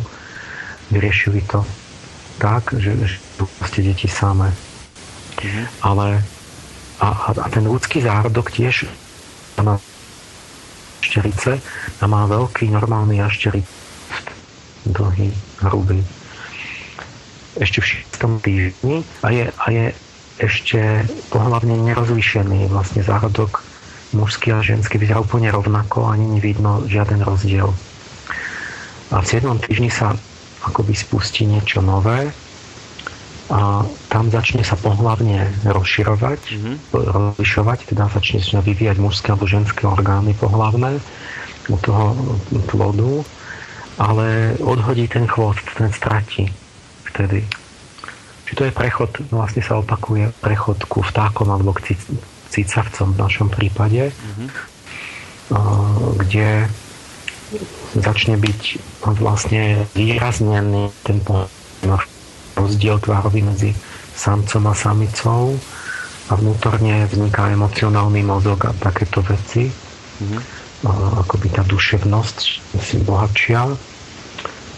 A, a tá, tá pohľadnosť ale vstupuje a fixuje sa oveľa hlbšie do tela lebo od vtákov a cicavcov majú fixovanú chromozomálne, že sú tam dva typy chromozomov X a Y. Čo dovtedy nebolo, preto môžu zvieratá mohli všelijako aj meniť pohľavie podľa vonkajších okolností. Napríklad keď podľa tepla alebo podľa niečoho záviselo, že či no, budem to samec alebo samica a tak. Mm-hmm. Čiže tam sa niekde opakuje toto a to je, to je ten moment, to je ten moment, o ktorom Biblia hovorí, že nás prišiel ten Lucifer a nastal pád. Ten had. Operený had. Farebný operený had. E, tá, tá bytosť krásy v tých horách akoby vstúpila do prírody, e, zvýraznila ten rozdiel medzi pohľadiami a tým pádom aj všetku vášeň a túžbu a všetko toto. A prebudila v nás ako keby to čo sa hovorí o tom hadovi, že budete mať povznanie, otvoria sa vám oči, ste, že úplne nové veci uvidíte. Ale mm, vlastne sú tam ďalšie veci, ktoré to má následok. Že vlastne strata vitality, čiže odtedy, buď, odteraz budete smrteľne tak ďalej. A pritom vlastne pátrame po tom Adamovom rebre. Nie teraz poviem tú pointu. Áno. Že v tom, v tom rytmicku, v tej rytmickej zelení, ktoré, ktorá je u človeka v systéme stavcov a rebier u zvierat, ktoré skutočne sa spolu vyvinuli, keď vznikli, vznikla stonka, vznikla chrbtica, keď vznikli systém listov, vznikli rebra. A pôvodne aj u tých rastlín, aj u tých plázov je to tak, že to rastie do nekonečná. Čiže tam je toľko vitality, ako rastliny, že, že tým, tým dinosaurom a tým plázom sa to nevie zastaviť. Im, im, im sa nezastavia pri pohľaví stavce, ale to rastie jednoducho ďalej a, a ide ten chvost ďalej a máte tam stovky stavcov, do chvosta idú. A to sú tie chvosty, že má 10 metrov obrovský chvost mesity a tak a rebra im idú ďalej, čiže im systém rebier ide, ide že majú rebra jednak už aj na krku a jednak ale aj v bruchu majú rebra a potom na panve a potom to ide ďalej a majú na tom chvoste ďalšie, ďalšie, ďalšie, ďalšie rebra. Mm-hmm. Uh, prečo to tak je? To je jak s tou rastlinou, že keď nie tak to rastie a má to ďalšie, ďalšie, ďalšie konáre a listy, koľko chcete. Mm-hmm. Áno. Ale jak tam príde kvet, už za tým nemáte, za kvetom už nemáte ďalšie, ďalšie uh, listy. Nie? Po, pokiaľ zas nemyslím na výnimočné rastliny, ktoré prerazia to a, a majú a tak ďalej, to je zase už výnimka z toho všeobecného. Čiže vo všeobecnosti kvet, pohlavnosť zastaví rast a tak aj keď sa nám zvýraznila pohlavie u tých cicavcov a vtákov, tak je koniec s tými rebrami a stavcami a, a chvost už nerastie, lebo sa spotrebujú tie sily na niečo iné tam v tom pohlaví tie vitálne sily. Ale, u tých, ale, ale predtým vlastne sme mali tých, a to sú tie stratené reba, že vlastne keď e, nastal ten pád, to, že zostupili výrazne pohlavnosť dole do chromozomov, čiže úplne do genetiky a dole do toho, že sa začali formovať e, veľmi silno tie pohlavné orgány a vznikli šeličo, tam žlázy a placenta a, a vonkajšie pohlavie, to, že máme pohlavné vonkajšie orgány, viditeľné, tak to, to je vlastne vtedy, to nastalo pri tom, v tom, tých horách, lebo veď ešte na jašterici nevidíte nejaký, nejaký orgán pohľavný vonku. Mm-hmm. Oni tam vnútri vlastne sú, ale že ako keby ten, ten pád, že niečo padlo, to je tiež biologická skutočnosť, to sú normálne tkanivá a orgány, ktoré sa sputovali z hora, z oblasti hlavy a zostúpili úplne až dole do, do k, tej, k tej pohlavnej oblasti mm-hmm. a tým, že zostúpili vlastne, to sa volá, že niečo, že padli. Tam vnikla astralita do eterického tela tak hlboko vplyvom tých venušanských bytostí, ktoré, ktoré nazývame lucerské, že oni vtiahli ako keby dušu do telesnosti, kde vlastne sa zaplietla do vášni a tým začalo celý ten kolobeh kármy. Čiže tu, tu je normálny ten pád, je vlastne pohyb, ktorý evolučne nastal a aj tá strata rebier je jednoducho skutočnosť holá fyzická, ktorá sa udiala v druhohorách, že my sme postracali nie, že 13. rebro, tam sme postracali tucty rebier, vlastne, ktoré, ktoré boli od toho 12. ďalej. A to všetko je preč u, u cicavcov, u, u človeka. Ale tie sily vitality, ktoré utvárali ten rast a rast a rast a rast ďalej, tak tie začali slúžiť niečomu vyššiemu, totiž to astrálne telo ich akoby spálilo, spotrebovalo na ten vyšší duševný život. A to je to, že vlastne pri tom rozdelení pohlavy súčasne my strácame, akoby obetujeme vitalitu, čiže rebra, ale aj zuby. Mm-hmm. Aj to je záhada pre biológiu totálna, že prečo by zuby mali súvisieť s chvostom. No to som sa vás v tej ezoterickej biológii to je jasné, že hlava je malý človek a tá dolná, dolný koniec hlavy je, je, je, sú vlastne dolné končatiny tie čelustia a, medzi nimi je ten chvost, a, a, a, ktorý, ktorý tam rastie tým jašterom a to sú zuby, ktoré, ktoré rastli tiež do nekonečná, ale ale človek už má, cicavec má veľmi slabý chvost, dajte slabé zuby má. Mm-hmm. Takže tam my sme obetovaním zubov a chvosta a všetkých tých rebier so stavcami, čiže obrovský kus rytmického systému fyzicky zmizol. Ale vieme, že síly vitálne nemôžu zmiznúť. Že energia sa len premieňa z jednej formy na druhú. Čiže keď oni nebudujú ten obrovský chvost a rebra, tak oni vlastne niekde sú a budujú čo? Vnútorný život človeka. Mm-hmm. Čiže my za toto máme oveľa vyššie prebudené vedomie, proste, že ten plas je tupý ste oproti vtákovi. Vtáky založili kultúru. Oni majú tance, oni malujú, oni spievajú. Oni to, toto celé sa objavilo. A cicavce takisto, že začnú mať vzťahy navzájom tie, tie vtáky sú ešte lepšie než my v tom, že majú poriadne manželstva, že spolu vychovávajú mladé a tak spievajú si. A úplne iný, vyšší sociálny život navzájom, spolupráca, komunikácia, učenie sa, kultúrne, teda už nielen, že sa odovzdáva niečo dedič, dedičnosťou a tak. Že normálne vzniká kultúrny život v podstate na, medzi zvieratami mm-hmm. od tej chvíle, čo a ten je nejak spojený s tým, že keď je to medzi dvomi, že niekto s niekým, kto sa má rád, kto má vzťah citový, tak vzniká kultúra medzi tými dvomi pohľaviami. To, to, toto je celá tá téma a tam je to stratené Adamovo rebro. Dobre, takže počkajte, aby som, aby som si zase v tom trošku upratal, lebo ono to treba si priznať, že naozaj dosť komplikovaná vec, tak to na prvé počutie. Čiže uh, pred metamorfózou. Niekedy dávno, pred druhohorami existovali rastliny, neviem, živočíchy, ktoré, ako ste to vy nazvali, boli také tupé, bez, bez nejakého vedomia, ale na druhej strane keďže neboli vedomé, tak na druhej strane ale vykázali, vykazovali vysoký stupeň regenerácie, vitality. Ja neviem, že, že mlokovi môžete otrhnúť, ja neviem, nohu a ona mu dorastie. Z tej zelenej rastliny môžete nejaký, otrhnúť nejaký konárik, pichnete ho do vody a vyrastie nový. Čiže oni síce sú veľmi ako nevedomé, bezzmyslové, tak toto poviem, ale na druhej strane veľmi vitálne a vedia sa regenerovať. No, mloko vy otrhnete nohu, dorastie, žabe, keď otrhnete po metamorfóze, už nie.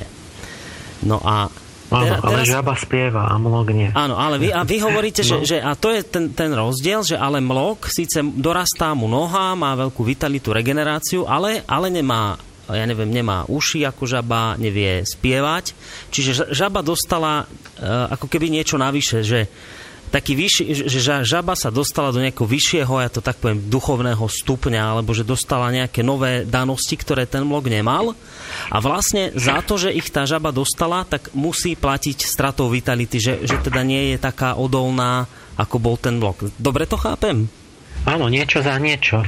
Aha, je tak. tam. A treba ešte ale, aby to, sa to dalo pochopiť, že, no. že e, my hovoríme o tom, že vznik pohlaví súvisí so stratou rebier, to platí, ale e, veď oni mali pohlavia už tie, tie dinosaury a tak. No. Už, už mali samca, samicu aj ryby a tak. Čiže e, pohlavie prvýkrát vzniklo pred asi miliardov rokov už. To, to už je oveľa staršia doba. Dovtedy bolo všetko nepohlavné. A, a, ale ide o to, že to sa opakuje aj viackrát a je, je vidno súvislosť tých síl. Čiže vždy, keď sa má, má zvýšiť a zvýrazniť a zviditeľniť ten pohlavný dimorfizmus, rozdiel medzi samcom a samicou, mm-hmm. tak vždy, keď sa udeje ten krok tým smerom, tak, tak vždy sa stratí časť vitality a vybuduje sa vyšší du- stupeň duševného prežívania. Čiže to sa mo- mohlo stať viackrát v evolúcii. Uh, že už síce pohľavia existovali od, od prahôr, uh-huh. ale boli e, stále u tých plázov vlastne málo vyvinuté, len po nejaký stupeň. Čiže, čiže napríklad ryby sú, ktoré môžu zmeniť pohľavie za života, povie málo samic, budem ja samica, alebo čo. Plázy také, že keď vysedela inak to vajíčko, tak bolo namiesto krokodila krokodilka. Či nebolo to také um, proste, alebo že sa mohli panensky rozmnožovať, že ne, nebolo to také nevyhnutné, že má to pohlavie. Takže ta, takto to je. A potom, keď znova je krok, keď príde tá Venuša druhýkrát, ona ich stvorila kedysi, tie pohľavia, a potom príde druhýkrát, úplne to prehlbí, zvýrazní, uh-huh. zapíše to až do chromozomov, teraz vidíte, že ten kohút a sliepka, že jeden má hreben, druhý, že sa veľmi líšia a tak. A vtedy znova vidíte, že sa stráti obrovská časť toho rytmického vitálneho systému, lebo boli potrebné tie síly. A potom sa to ešte tretíkrát, lebo v tom zverokruhovom rytme sú tri obdobia váh a to posledné je malé, ale je to na prelome oligocénu a miocénu a to má význam už pre nás a pre toho ardipiteka, že tam žili opice veľké, a zrazu nastal taký bod, kedy hovoríme, že z opic sa odštepili nejaké opice, ktoré sa začali vyvíjať na ľudoopo. Čiže e, vyrazili na nejakú cestu k ľudskému vývoju a to bol prvý prokonzul Egyptopithecus a ten moment, kedy to začína, kedy začínajú ľudoopy, tak ten začína odhodením chvosta lebo tie opice stále majú ešte všelijaké chvosty, aj keď malé, tak, tak on odhodí chvost a zrazu začne ísť k smerom k človeku, k nejakému vnútornému vyššiemu stupňu vedomia. Aj, aj tam sa to ešte raz opakuje. Že ako keby mať chvost znamená, že, že patrím trochu do lesa a nie do kultúry, mm-hmm. do civilizácie. A vtáky už nemajú chvost, oni tam majú perá, tam už není ten, oni tam je pigostil, tam je kostrč. Tam už nie sú stavce, svaly a tak. Čiže to je vlastne niečo iné, že mať perá na konci, e, to znamená, že už nemám ten dinosaurový chvost tam. Mm-hmm.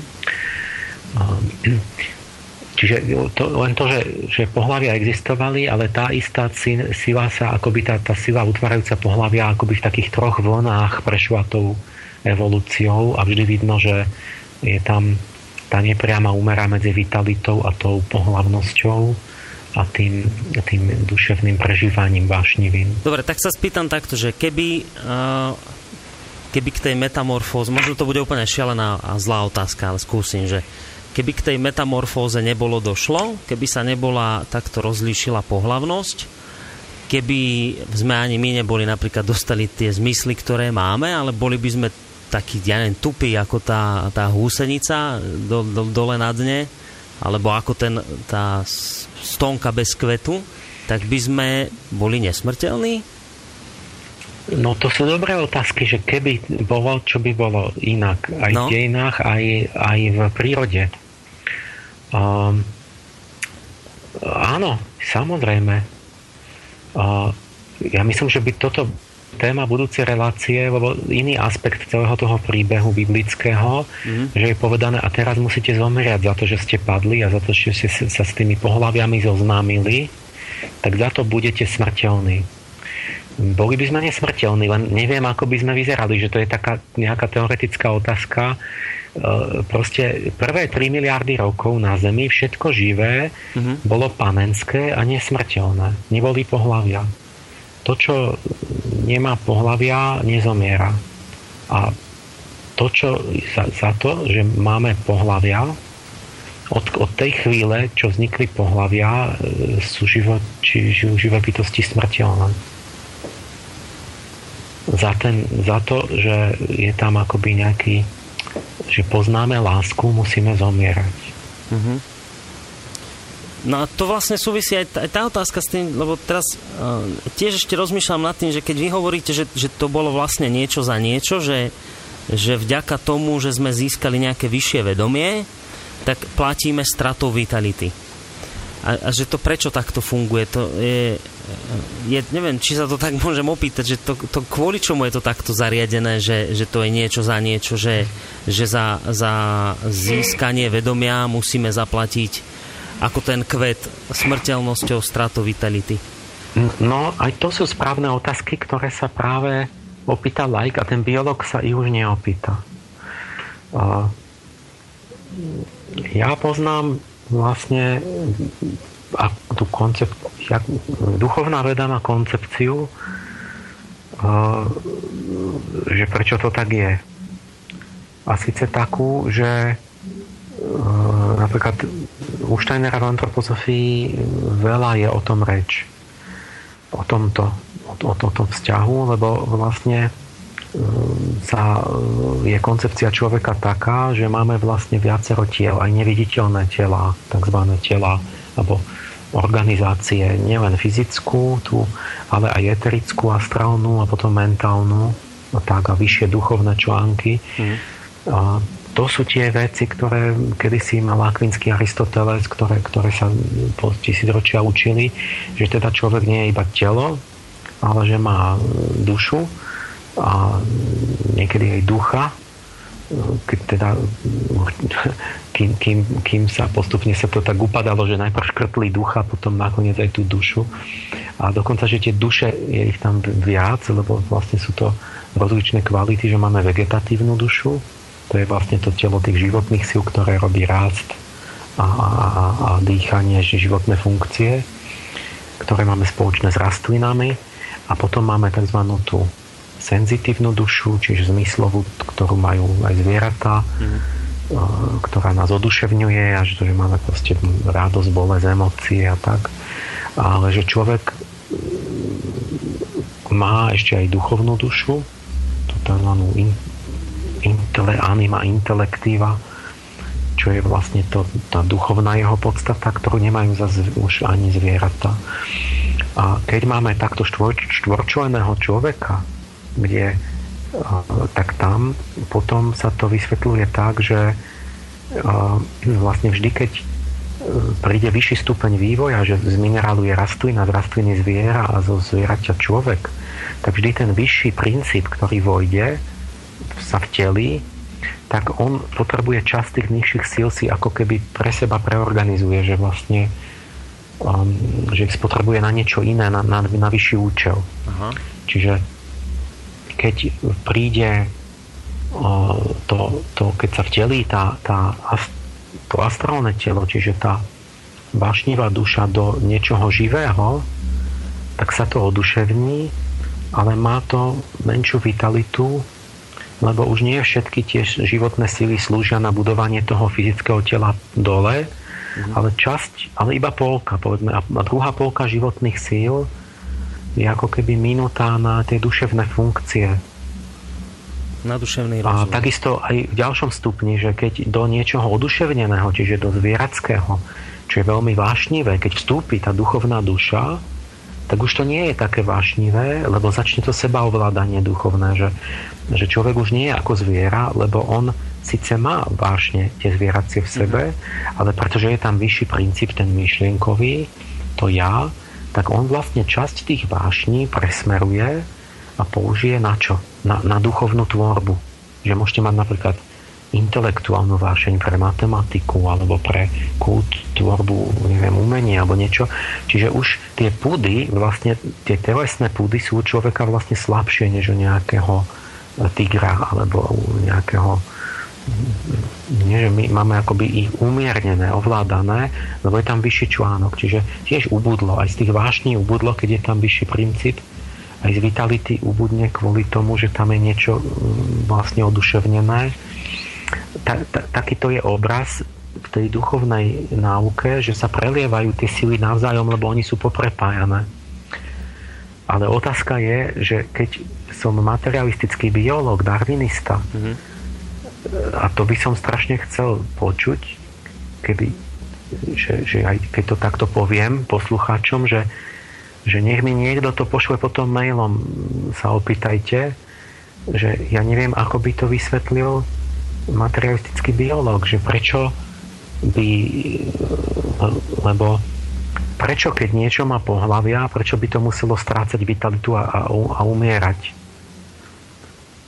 O, napríklad ten pán Flegr, mm-hmm. to je myslím celkom šikovný biológ, má peknú evolučná biológia, učebnica základná, tam sú zákonitosti a tam jedna z nich je tá, že ako náhle to máte tú, tú pohlavnosť, tú, no. ten dimorfizmus, tak má oveľa väčšiu tú mortalitu, čiže náklonnosť zomrieť.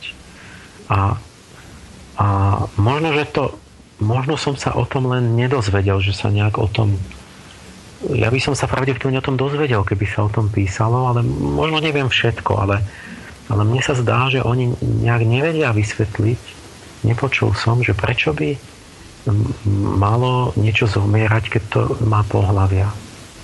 A prečo, to nezomiera, keď je to nepohlavné. No to by ma just zaujímalo, lebo predpokladám, že vy na to máte otázku. Prečo by to tak muselo byť? No? Totiž, že, že prečo ja by som mal nejak, že však aj čo je nepohlavné, tak ja neviem, máte všetky ostatné tie funkcie, že pohyb, chodíte, máte končatiny, máte ja neviem čo, trávenie, svaly, kosti, všetko. Tak prečo by to mohlo byť, že na to nespotrebúva vitalitu a zrazu, keď mám jeden zvláštny orgán, že je to teda pohlavný a tak, tak zrazu akože mám umrieť na ňo. Akože prečo by to nemohlo byť normálne, že keď je to obyčajná mm. biológia, iba nejaké tkanivá, ktoré rastú tiež, ktoré sa nejak delia, tak, tak, tak prečo by to malo nejako oslabovať ten organizmus? To, to, to, to nechápem, ako to materialista chce vysvetliť. Prichádzajú nám, pán Pále, že už aj e, mailové otázky k tejto téme, ktorú rozoberáme. Tak ja som slúbil, že v tejto časti relácie už aj otázky poslucháčov budeme dávať, ktoré nám píšu na studio zavináč slobodnyvysielac.sk a napísal nám napríklad František, ktorý si všimol takúto zaujímavú vec, že e, všimol si, že vraj čím sú ľudia uvedomelejší, tým menej majú menej často deti, alebo veľké ťažkosti s počatím dieťaťa. No a tak sa teda pýta, že súvisí to tiež so stratou vitality oproti nejakým menej uvedomelým ľuďom a kultúram a ak áno, ako sklbiť preduchovnenie kultúry, ale zároveň aj jej udržanie rozmnožovaním a nie asimiláciou inými ľuďmi, kultúrami. Nechce menovať, aby vraj teda nikoho neurazil. Áno, to je, to je veľmi vážna otázka, na ktorou by ja, ja som si teda urobil na ňu odpoveď, ale ona zase tá odpoveď vôbec nie je ľahká. Ľudia na to nevedia odpovedať a mali by sa nad tým vážne zamýšľať, pretože čo sa deje, že je to tak, je to totiž už v tej prírode to vidno, že keď máte niečo také, také rastlinné, že povedzme ešte tie ryby majú takú vegetatívny spôsob života, tak ona má povedzme, že 20 tisíc ikier. Čiže obrovský počet potomstva. Uh-huh. A čím viac idete k tomu, že tam je ten, emoci, ten život duševný, vnútornejší, takže akože vyšší stupeň inteligentnejší toho živočícha, tak už má len dve, tri vajíčka a tak. Mm-hmm. A, a pár potomkov. Áno. A, a, a u človeka žiaľ to tiež je nejak tak, že keď, keď sú tie primitívy a všelijaký a jednoduchší život a tak, že, že nič nemajú, nechodia do školy a tak. Ja, a ja, ja môžem menovať. A, a, že keď boli, ak sa prišlo do tých do Afriky, alebo neviem čo, že, že viete, že tie jednoduchšie národy, ak žili, tak oni mali deti koľko chceli, lebo tam to regulovala príroda. Mm. Vlastne, že aj potom umierali a nemali čo jesť a, a boli chorí. A, ale potom ako keby tá civilizácia, viete, že robí to, že ľudia, jak sú vzdelaní a robia kariéry a majú všetky koničky a záľuby a majetky a neviem čo, že nejak sa im nechce do tých detí. A to je také vážne, že sociológovia vlastne varujú, že de- demografi, my máme demografický vývoj, kde západná civilizácia, Európa, jednoducho zaniká. A lebo napríklad stredomorské ako Španieli, Italiani, tam je pôrodnosť katastrofálna 1,3 a podobne na, na udržanie vôbec rovnakého stavu populácie treba 2,1 či 2,2 detí mať. Mm-hmm. Lebo aby, aby dvaja mali aspoň dve deti, ale pritom mnohé tie deti sa nedožijú a, a neviem čo, nemajú deti, takže treba mať viac ako dva, dve deti. A v priemere. A my jednoducho zanikáme, západná civilizácia e, sa redukuje, západná Európa a s tým zanikne, s tým nositeľom fyzickým zanikne tá celá západná kresťanská kultúra. A to je tak prudké, že my jednoducho sme, nie že my zanikneme, tí demografii vám povedia, že my sme zanikli minulom čase, pretože nikdy sa nepodarilo zvrátiť demografický vývoj pri takomto trende zázrak nie, nie je a tým pádom sa vlastne ubúda. V každej generácii ubudne kus, veľký kus a, a to, že v Amerike majú pristahovalectvo a v Kanade a tak, tým sa omedzuje, omedzuje obmienia, ale tá štruktúra, že, že u nás, že v západnej Európe moslimovia majú niekoľko násobne väčšiu pôrodnosť, to znamená, že koncom tohto storočia západná Európa, bude moslimská. A tá kultúra naša nebude existovať. A tak to bolo v starom Ríme, že Rímania, jak sa dostali k tomu kolónie, bohatstvo, vysoká úroveň vzdelania, neviem čo všetko, kultúrne a také akcie a sofistikovaná kultúra a blahobyt, nechceli mať deti. A císar Augustus si robil veľké starosti, nechal nastúpiť patriciou doma v Atriu a a do radu a povedal, ty, koľko máš detí? Že povedal som ti, mal si si zobrať tú Luciu, Patriciu, takú, kedy plánujete mať? A jak to, že ešte nie je tehotná? Že čo vy ste to za vlastenci? A, a tak ich vozil, že veď Rím zaniká. A aj zanikol. A, ale ako? To si všimnite, že on akože nezanikol. To ešte bolo ešte 1500 rokov, že je rímska ríša. Ano.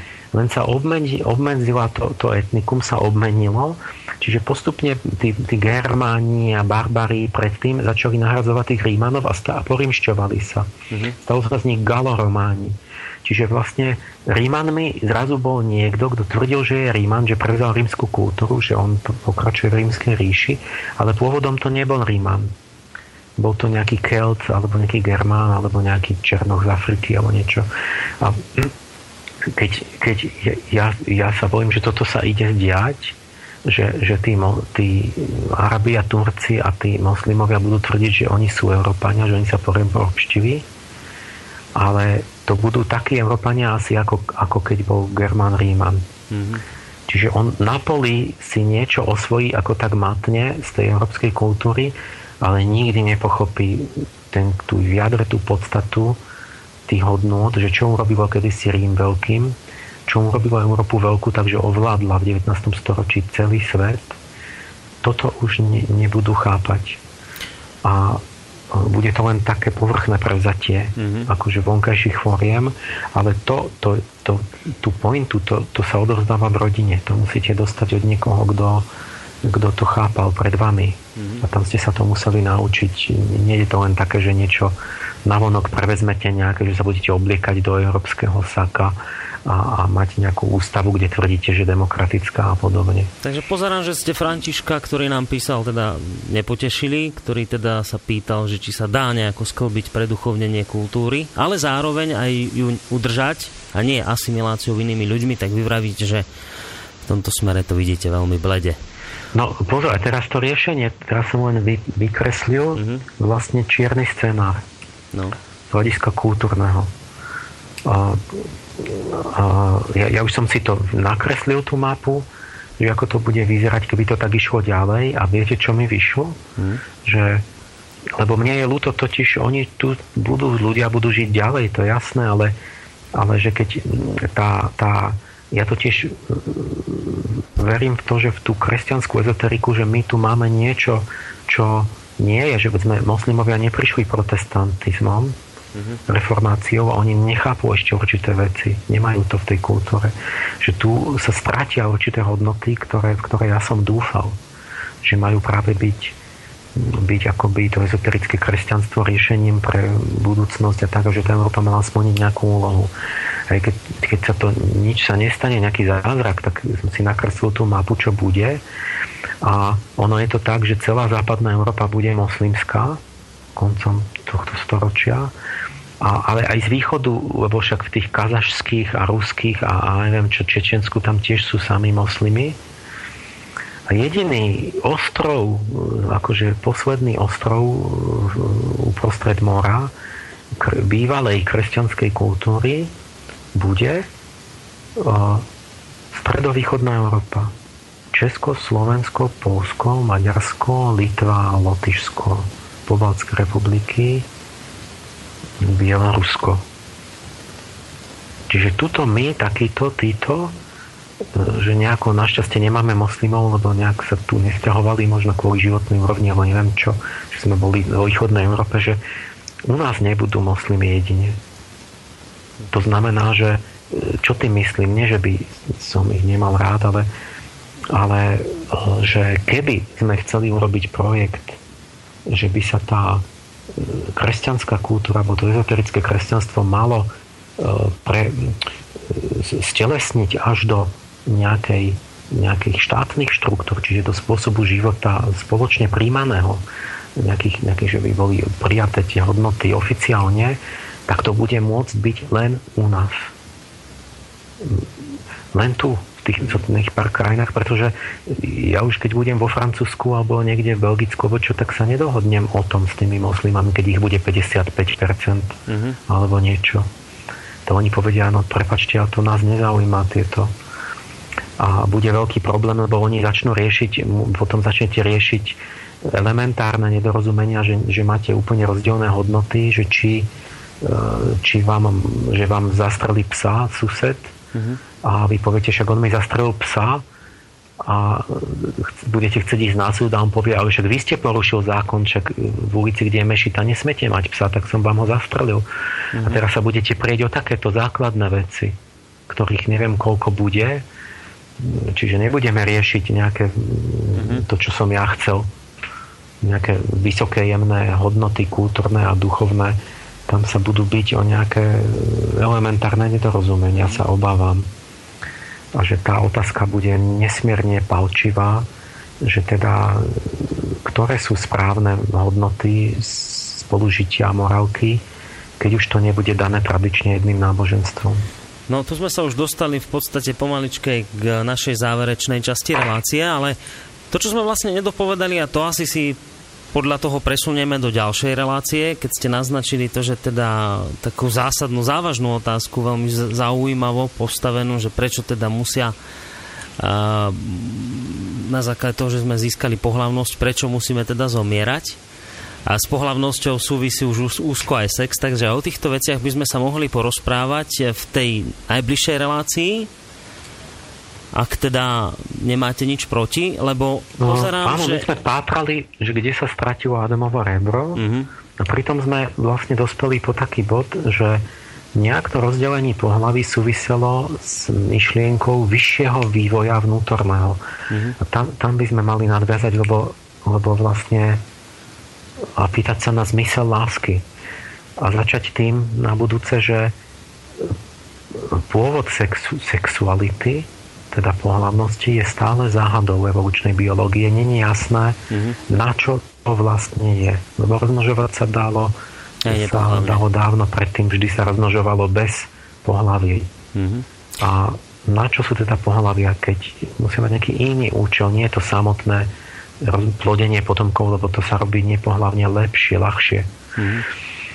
A to bude veľká otázka potom. Najbližšej relácie, ale samozrejme my ešte s touto reláciou nekončíme, máme pred sebou ešte jednu ďalšiu hodinu, ale tí, ktorí nás počúvajú pravidelne, tak vedia, že v tejto hodine už môžete sa pýtať na čokoľvek, čiže ja si teraz pozriem do, tých mailov, do tej mailovej e, schránky, no a po pesničke... jednu pointu to poviem k tomu, ano? k tej otázke, že, že teda je nejaké riešenie, lebo tí demografi nevidia ho.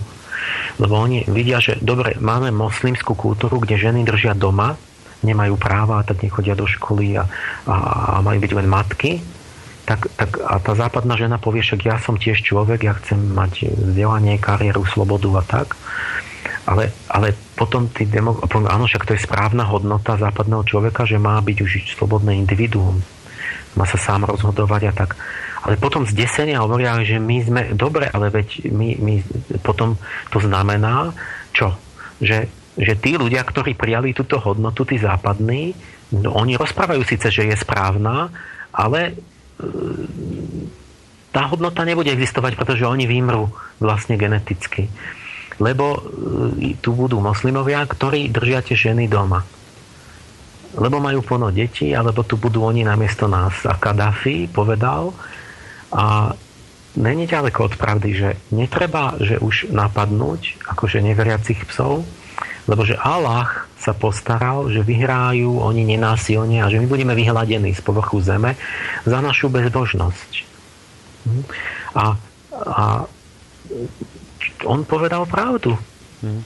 A v čom je to? A čo je riešenie, na ktoré sme zabudli, že, že teda ženy znova vrátiť do toho stavu tých poslušných domácich sliepok a tak? Uh, buď to, čiže krok späť a čo je iné riešenie? Kde je problém? My naozaj ideme zaniknúť, západná civilizácia, už aj Niall Ferguson, nejaký univerzitný historik britský, napísal knihu Zánik západu, ako tie hodnoty e, vlastne sa strácajú, ktoré západ vlastne z nich vznikol. Prečo? Lebo sme bezbožní. Ten Muammar Gaddafi, ten povedal pravdu za bezbožnosť prestaneme existovať. To bude riešenie. Mm. A prečo? Lebo my s tou našou individualisticko-hedonisticko-sepeckou filozofiou sa tak vžívame do toho, že zmysel života je egoizmus, užívať si a neviem čo konzumovať, že, že toto prerastá do toho, že ten malý človek si povie, a čo ja budem? A čo ja mám z tých pankartov, z tých deciek? Že to je len záťaž, obetovať sa, kričia, živiť ich treba peniaze, chcú čas, všetko. No čo, čo ja si zarobím, ja si to skonzumujem, ja si užijem, ja si budem cestovať, ja si budem toto, toto, pôjdem na také, zabávať sa, ja si sex užijem, však mám antikoncept, všetko. Však ja si budem jednoducho dobre žiť. Mm-hmm. A čo mne z toho, že ja mám, mám na čo sú mi deti? Teraz mi odpovedzte, na čo sú deti? Kdeže ekonomicky si nezarobia na seba neviem čo, na čo sú deti? To je už otázka západného človeka. Mm-hmm. A e, za tým celým je čo? No to je to moje riešenie, že to, to, to, to, to, ten pohľad, lebo čo sa deje? Ľudia nepoznajú duchovné zákony. Ja keď si zoberiem, že povedzme sexualita bude len na sebectvo, ona, že nebude to už prirodzene spojené s tým, že vlastne to, to, to sa daruje aj tým deťom, že budúcnosť sveta, tak, tak e, to není len, že, bude, že ja som sa slobodne rozhodol a budem sa zabávať, nastáva duševný úpadok. Lebo, lebo tie síly sa premieňajú nejakým nesprávnym spôsobom a celé, celé za tým je to, že napríklad tí antropozofi, keď idete, oni majú deti. A vedia, prečo máte deti? Sú vysoko intelektuálni a tak. Mm-hmm a čo je rozdiel? Lebo oni majú aj duchovnú filozofiu a oni povedia, my to robíme pre budúcnosť sveta. A my a tak ďalej, pre duchovný svet, preto a preto, lebo my sa znova narodíme, lebo duchovné bytosti to chcú.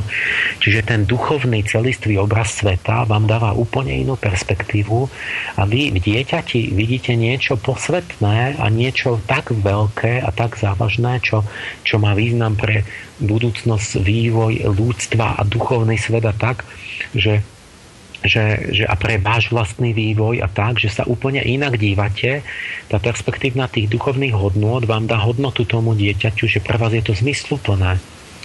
A, a ten, ten materializmus, ktorý my sme zaviedli, nakoniec v konečnom dôsledku vedie k tomu, že ja som fyzické telo, žijem, užijem si, carpe diem tú chvíľu, mm-hmm. fyzické zážitky, rozkoše a e, iné ma nezaujíma. A nazývame to slob, tzv. sloboda. A, a vidíte, že prírode alebo Bohu sa to nepáči, pretože nechá takých výmrieť. Takže... Allah, Allah Akbar. Kadafi mal pravdu. My si musíme uvedomiť, že, že moslimovia nám hovoria pravdu v tejto veci, že sme bezbožní. Čiže, čiže to riešenie je návrat k duchovným hodnotám? To, čo chce, to, o čom ja stále rozprávam, že návrat k celistvému duchovnému obrazu sveta, v ktorom ľudia prídu na úplne iné myšlienky a uvedomia si, že, že proste e, zrazu budú mať dôvody mať deti. Mm-hmm. A, a bude to, nebude to, že to materstvo bude ako také niečo na chvoste, že potom tá žena, keď povie, ja mám byť matka, však ja nechcem byť diskriminovaná. No ale jak na to došla, že to je horšie mať deti? Proste to je, to je ten skrivený pohľad spoločnosti už celý. Mhm. Dobre, navrhujem pán Páleš pesničku a po nej sa pozrieme aj na mailové otázky, ktoré nám prišli počas tejto relácie. Samozrejme, budem rád, ak nám aj zatelefonujete. To číslo je 048 381 0101 a písať môžete maily na studio zavináč slobodnyvysielac.sk.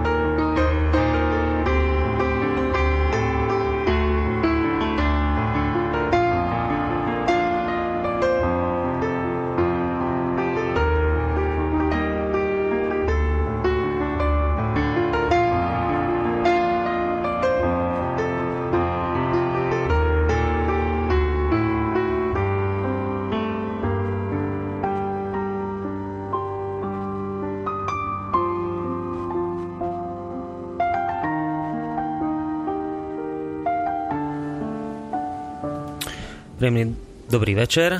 Počúvate reláciu Ariadnina nič spolu s Emilom Pálešom, Borisom Goroním. Sme v jej záverečnej časti, ktorá je venovaná vašim otázkam či už na maili studio zavináč slobodnyvysielac.sk alebo takisto aj na telefóne 048 381 0101 a tentokrát je to už ale aj na otázky, ktoré nesúviseli s dnešnou témou, aj keď pri pohľade do mailovej schránky sú tam ešte otázky, ktoré s touto témou sú, súvisia. Takže poďme hneď na otázku od Jozefa ktorý nás teda oboch pozdravuje. Téma je veľmi, veľmi zaujímavá, ako vlastne vždy u pána Páleša. Rád ho počúvam a vždy si niečo z toho zoberiem. S každou ďalšou reláciou rozširuje môj obzor o prevratné veci. Čo je na tom úžasné, že tie jeho teórie má podložené faktami a všetko zapadá do seba ako puzzle. Napadlo ma, a to je vlastne už aj moja otázka k dnešnej téme, že či pohlavné rozmnožovanie u človeka a jeho relatívne krátky život neslúži na jeho rýchlejší duchovný a duševný vývoj. Z Biblie vieme, a to doteraz nikto nevysvetlil, že prví biblickí králi žili tisíce rokov a postupne sa ich život skracoval až na dnešných cca 80 rokov. No teda otázka na vás, že ako si to vysvetľujete? Tých, tie dlhé životy, alebo to, No, hlavne sa... Tá, tá, tá otázka hlavne teda znela tak, že, že či pohlavné rozmnožovanie u človeka a jeho relatívne krátky život neslúži na jeho rýchlejší duchovný a duševný vývoj. Uh, uh, áno. No, um, my, my k tomu k tomuto sa musíme viackrát vrátiť, ten zmysel lásky. Vlastne to je to najhlbšie tajomstvo vôbec také ľudské že sa hovorí, že aj anieli nám závidia vlastne, že tú ľudskú e, lásku a to, že zomierame, aj v tých rozprávkach o tých výlach je to, že človek má iskru lásky, tú teplú a tie výly to nemajú, aj keď oni sú v tej prírode a žijú tisíce rokov a tak. Je to tak nejako, že keď si predstavíte a môžete si robiť napríklad duchovný experiment mentálny, tak ako Einstein robil, že si predstavte, že by ste ži- mali väčší život. A keď sme tak dohlbky akože vžiť medit- meditatívne do toho, že zmenilo by sa niečo vo vašom správaní, ako by to bolo. A teraz sa o to pokúšajú, veď sa hľadá znova elixír nesmrteľnosti. No, verí sa, že možno telomeráza to dokáže a že by teda ľudia žili, žili, žili, že by sa stále regenerovali, keby tí genetickí inžinieri na to prišli. Ale, ale položte si otázku o duchovnej súvislosti toho, že keby som mal nieko, neomedzený čas, správal by som sa inak, ako keď mám jeden život? Mm-hmm. Alebo a ešte si položte opačne, keď vám to je jasné. Keby som mal už iba deň života, alebo tri dní života, Robil by som za tie 3 dní niečo iné, než budem robiť za tieto 3 dní? Že by tá smrť prišla, tá zubatá z kosov a povie, vieš čo, máš iba do pondelka. Mm-hmm. A príjem si pre teba v pondelok ráno. A pre, prežite to si vnútri, čo sa zmení naozaj. Jak zrazu začnú byť vzácne, mm-hmm ten krátky čas, jak sa, jak, jak sa úplne z vás spadnú to, to, to opísať, to, keď poctivo si tak prežijete, tak zistíte, že sa zmeníte, že máte iné hodnoty, že niečo iné sa stane dôležité, keď tá smrť príde.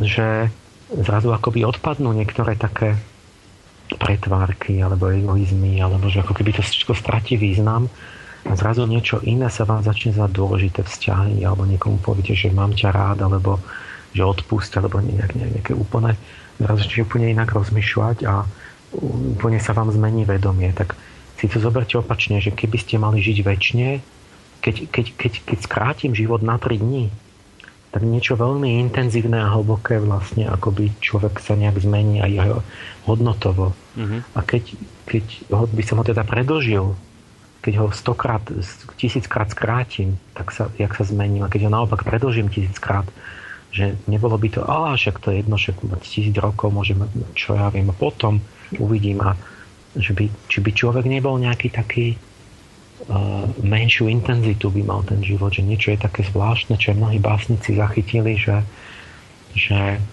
krátky život je intenzívny, že niektoré tí, tí ľudia, čo sú tou Venušou obdarení, takí tí géniovia, že sú ako také kométy, čo zažiaria o to jasnejšie, o čo kratšie žijú. Hm? To je vlastne... To, to máte jav, že takí ľudia ako Mozart a všetci tí, tí, takí tí básnici, hudobníci, Hmm. Že oni zomierajú 20-30 roční a majú veľkú intenzitu ako keby tej duševnej tvorby a to, čo prežívali, je veľmi silné. Tam ako keby ste nahustili, ako keby to ten význam sa vám nahusťoval v tom krátkom čase a keby ste žili dlho, tak ako by sa to roz, snáď nejako rozťahlo, že by bol menej významný ten život. Mm. Alebo in, tá menšia vnútorná intenzita prežívania. Tak to je nejak v tej prírode, že keď žijete väčšine, tak akoby je ten duševný život nejaký veľmi matný a slabý, ako spánkový. A keď sa to skracuje, tak sa zintenzívňuje až do nejakého nekonečna. To je konec koncov aj to, čo ste dnes hovorili presne pri tejto téme, že tie organizmy, ktoré teda sa rozmnožujú nepohlavne, že teda síce môžu žiť väčšine, ale že žijú nevedomý život, úplne taký plochý, tupý. A máme aj poslucháča na telefónnej linke, tak aby dlho nečakal. Príjemný dobrý večer. Zdravím vás. Cerus Boris, zdravím pán Páleš. Pozdravujeme. z Martina. Ja ohľadom tejto tému by som mal taký, taký zaujímavý nápad. Neviem, či ste čítali knižku od Mika Votariho Nesmrteľný Turnus. Tam je vlastne tento príbeh tak trošku rozpracovaný beletristicky s tým, že hlavný hrdina vlastne počas celého príbehu prichádza na to, že je vlastne nesmrteľný. A potom dospieje do takej situácie, že už je starý človek, všetci jeho známi, všetci jeho lásky, všetkých eh, ľudí stratil, ktorými vyrastal Mm-hmm. A vlastne už nemá pocit, že má dôvod, pre ktorý by žil. Preto celý život zbiera drobné skalky, ktoré sa vlastne uloží do takej nádoby, kde ide stať sa zomrieť v jednom chráme. A predpokladá, že keď sa vráti niekedy na svet, tie kamienky nebudú pre niekoho zaujímavé, takže podľa tých kamienkov spozná, kto je, je to taký veľmi zvláštny príbeh. Neviem, či poznáte túto knižku, ale myslím si, že dosť pekne popisuje práve e, zrenie človeka do toho stavu, že je nesmrteľný a zistil, že už ďalej nechce žiť, že už toho bolo dosť. Mm-hmm. Že ja som z hodou okolností čítal tú knihu v mladosti veľmi dávno, aj sa mi páčila, ale som zabudol už úplne obsah, že on dlho žil, alebo sa reinkarnoval?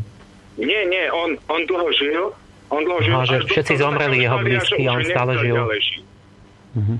Ja som ho čítal niekoľko razy, momentálne mám rozčítanú, tak je to pre mňa také živé. tak preto tak reagujem, lebo táto téma tak ako si korešponduje s, s tým príbehom. Uh-huh. Dobre, tak sme radi za, túto, za tento názor. Ešte aj nejaká... Ďakujem za vynikajúcu situáciu. No, majte sa pekne, do počutia. Ahoj. No, pán Páleš, prišla nám aj otázka tohto znenia, ktorú som, priznám sa, očakával, a znie takto, že prepáčte, ale veľmi ťažko sa mi tie vaše teórie počúvajú. Premena živočíchov predsa súvisí s ich prispôsobovaniu sa meniacemu prostrediu na Zemi. To je celá otázka? Áno, to je, to je ani nie otázka, to je skôr taký názor poslucháča, Áno, ktorý, názor. ktorý teda hovorí tú klasickú darwinistickú teóriu o tom, že všetko, čo sa tu deje, metamorfóza, zmeny živočíchov, že všetko je, je to vlastne o tom, že živočíchy sa prispôsobujú, alebo rastliny sa prispôsobujú prostrediu meniacemu sa. Uh, no, áno, a toto nesmie povedať ten človek, ten, ten posluchač. To je, to je proste práve chyba, toto je niečo ako procedurálna chyba dialogu na súde, že to sa zamieta. na súde musíte argumentovať určitým spôsobom, inak je to neplatné. Dôvod je ten, že e, pravda, že on, poslucháč má na mysli to, že predsa e, tá súčasná univerzitná biológia vychádza z toho, že e, premeny živočichov, že tam hrajú rolu dva faktory, dedičnosť a prostredie. To prostredie selektuje vlastne a tým pádom mm, ako formujete živočichy, mm-hmm. lebo nechá prežiť iba určité formy. Áno. To je ten klasický a, darwinistický pohľad. Áno. A to, to, on to zrejme pozná, ja to poznám tiež veľmi dobre, a, ale veď my vieme, že to je hypotéza. Áno, ja nehovorím, je to dobrá, veď ja, ja súhlasím, že to sa deje, že dedičnosť aj to tá selekcia tam je. Ale ja som poukázal na niečo nové. Ja nie preto hovorím, že by som nepoznal tú darwinistickú biológiu, ale som ukázal krok ďalej, ukázal som nový jav. A to, že v dejinách, v tých v evolúcii sa objavujú synchronicity. Synchronné konvergencie, o ktorých sme hovorili v, v druhej relácii, tuším. Áno. A, a to to, že sa mutujú tie, tie živé tvory, rastliny, zvieratá v rovnakom čase, rovnakým smerom, bez ohľadu na prostredie. Čiže je to v rôznych prostrediach, ale tá, tá premena je rovnaká, keď je to v rovnakom čase. Z toho, z tohoto fenoménu, ktorý som popísal, ukázal proste na, na tých fosíliách, vyplýva, že to, to, sa, to sa proste myšlienkovo nedá odvodiť z dedičnosti ani z prostredia. A z toho vyplýva, že je tu nejaký tretí faktor, ktorý je zodpovedný za tie synchronné konvergencie. A o tom som hovoril aj dnes, že niečo musí spôsobovať, že došlo akoby synchrone k tej metamorfóze v prírode v druhohorách a nemôže to byť prostredie. Lebo prostredie nemohlo zároveň spôsobiť, e, ja, ja neviem, to, že sa ten vták vzlietol a to, že sa tá žaba a, a to proste oni alebo to, že pod morom sa ryby premenili tie žraloky na raje, to nie je rovnaké prostredie ako to, že sa dinosaury vzlietli a stali sa z nich vtáci. Mm-hmm. Čiže tým, že som ja dal nový argument k tomu, čo poznáme, tak je treba reagovať na ten nový argument. Lebo inak to, to nemá pointu, že, že on len opakuje to, čo som ja vedel, ale práve sme zistili, že to tak nie je kvôli novým faktom. Hmm. A ne, nemôže argument tým, ale veď v učebniciach bolo napísané doteraz, že to bolo takto. Ale to vieme, ale veď práve tie nové fakty ukazujú, že to asi nebolo dostatočné vysvetlenie mm-hmm. a keď by nesúhlasil ten oponent môj, tak on musí e, sa vyjadriť k tým novým faktom že, a namietnúť niečo na to. Či, čiže k veci. Takže mohlo by byť námietka, že že nie sú to fakty, že som si to vymyslel, že, že proste to nie je v tom fosilnom zázname a že sme sa tak namýšľam. E, alebo že to tam síce je, ale že som si to zle vyložil, že to má nejakú inú príčinu. Mm-hmm. Alebo že by vyťahol, že ale áno, tento jav vie vysvetliť darwinistická biológia e, nejakým spôsobom iným, že nepotrebujeme nejaký tretí faktor nejakých anielov, alebo nejaké právzory, alebo niečo Takže keď je na to vysvetlenie, tak nech to vysvetlí mm. tým prostredím. Ja som nikoho nepočul za celý život, že by to bol dokázal vysvetliť prostredím.